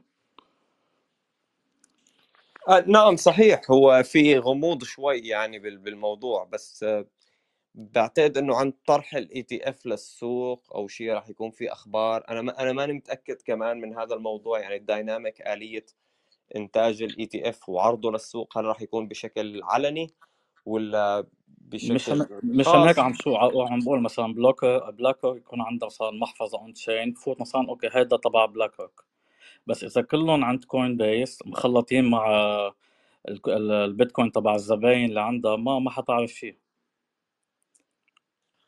آه طب تماما. هو ما بتعرف أنت بالأخير البيتكوين اللي مخزن عند Coinbase هل هو لل ETF البيتكوين أو هل هو لل- للموظفين Coinbase أو ممكن يكون كمان ممكن تكون Coinbase أخذ ديون عليها ديون وهي معتبرة إنه آه وهي معتبرة إنه والله عندها assets أو عندها أصول توازي هي الديون اللي هي البيتكوين آه، البيتكوين الحقيقي بس. يعني هاي بتصير الألعاب هي دائما. أنت ما ما بتاع custodian is trusted يعني خلص بدك توثق في ال Coinbase من الآخر. كل الناس بدها توثق في Coinbase ماشي. يا يا أهلا وسهلا. آه عزيز كيف الحال؟ تحياتي أهلا وسهلا. مساء الخير. مساء النور. هلا والله إيش رأيك عزيز بال... بالحوار؟ إيش رأيك في ال ETF البيتكوين؟ والله ما أدري أفرح ولا أزعل يعني بفرح عشان ال transaction fee و... وبزعل إن شو اسمه بيصعد السعر ما جمعنا. يا ال transaction fee حيطلع إن شاء الله. لا لا لا حتفرح. آه، والسعر كمان حيطلع فنيالكم أنتم المعدنين يا أخي عايشين في ال... خلاص في اليقين كل شيء طالع وكل شيء ماشي والأرباح جاية. فمبروك مبروك إذا طاح السعر نزل ال difficulty طلعنا أكثر. 100% شو شو الأجهزة اللي جاية على السوق حاليا أو شيء في في موديلات جديدة ولا كيف؟ أه حق Bitmain S21 الحين. الحين آخر عصر ال S19 ال XP وال Pro Plus وبعدين ال S21 اللي هو 350 tera. كم سعره تقريبا هلا إذا الواحد بده يشتريه؟ 4300 دولار تقريبا. 4300 دولار ل 300 tera hash. يعني بس هو كأنك مشتري جهازين S19 أه بالضبط بس حق ال power consumption يعني حق الأجانب يفضلون ال S21 بس هني بال Middle East لا طبعا افضل لك تاخذ ال S19 Pro Hyd يا صحيح صحيح. دائما دائما في منافسة بين المعدنين اللي عندهم القدرة على الوصول لأسعار آه، طاقة منخفضة والمعدنين القادرين على الوصول لأجهزة عالية الكفاءة. دائما في dynamic دائما في آه، يعني منافسة بين الفئتين هذول. فحاليا مين الفايز تقريبا؟ يعني فينك تعرف إنه الناس اللي عندها آه، طاقة أرخص ولا الناس اللي عند... أعتقد الناس اللي عندها طاقة أرخص يعني دائما فايزين. أكيد يعني هو يعتمد لنا على السعر. كم تكلفة البيتكوين أو كم تقدر تتحمل سعر نزول البيتكوين يعني تقريبا average على أوروبا سعر 22000 يعتبر break even 21000 يعتبر يدش بخسارة إذا كان average running expenses يعني يعني mid to large scale أنا بيكون عنده رواتب وكذي. بس حق ال residential miners أكيد ما في running expenses ف فسعر منخفض. يعني مثلا نفس ما قلت لك من قبل بالكويت لو يوصل سعر البيتكوين 1971 دولار ما زلنا ربحانين. yeah أنا سمعت امبارح ما, ما بعرف أنت بأي pool إذا غيرت ال pool ولا لأ أعتقد أنت F2P يمكن آه، ولا hash Luxor ها لأ آه أيوه أيوه صح لوكس آه طب طب آه، في Ocean هذا المجمع الجديد في معدنين عم يقولوا إنه يا أخي صعب جدا إنك تدخل لهذا المج- المجمع وت- وتربح فلوس لأنه ما في غير أربع كتل تعدلت لحد الآن. ولكن في مشتركين قليلين فالجوائز اللي عم تتوزع يعني عم تكون كبيرة. امبارح سمعت معدن تي سي آه، حكى إنه صحيح في عدم يقين بس آخر شيء ال- ال- الارباح أكثر من من مع... من مجمع Braiins ف يعني هو مو- موضوع غريب صراحة. آه، كذي أنت تدش بحسبة ال luck لأن لأن Braiins مثلا آه، آه، لو بنقارن أو نقارن مثلا مع ViaBTC أو حتى Foundry أكبر آه، مجمع تعديني. عدد الأشخاص كثير وال hash كثير فيصير distribution أكثر. والصغار أيضا يخدمهم هني ال luck. لكن وين اللي يفرق؟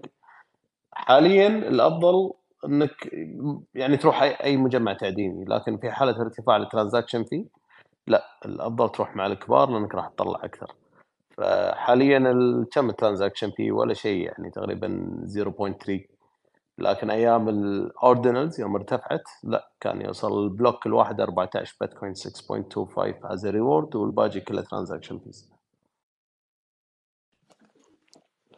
yeah نعم إذا الواحد عم إذا الواحد بده استمرارية لازم يوصل مع مجمع يعني already معروف و already في معدنين كثير وقابل للتوقع. المكافآت يعني قابل للتوقع. أما ب Ocean صعب يعني ممكن تكون مكافأة أعلى يعني بفترة من الفترات بس ممكن تكون قليلة بفترة. فما فينك تخطط أنت ما فينك توسع ما فينك تع- تعرف إذا آه هلأ حأشتري أجهزة ولا ولا شو أسوي بالتحديد. ف آه على فكرة نحن عندنا بودكاست تقريبا ساعة آه مسجلينه السنة الماضية أنا وعزيز على اليوتيوب. بس اكتب كيف اعدن البيتكوين بال 2000 2023 صحيح لازم نحن نغير ال- السنة. أنا كاتب بالعنوان يمكن 2023 صرنا بال 2024 ففي عندنا فيديو في قناة بيتكوين 21 على اليوتيوب لكيف تعدن من الألف إلى الياء كل ال- الأشياء التقنية اللي ممكن أو الحس- الحسابات الاقتصادية اللي ممكن تحسبها.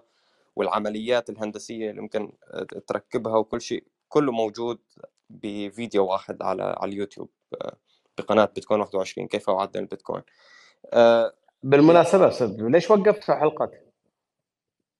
آه، معليش sorry والله بس آه، I got burned out. يعني أنا كان كل أسبوع عم ينزل عم تنزل حلقة جديدة مع الدكتور سيف الدين.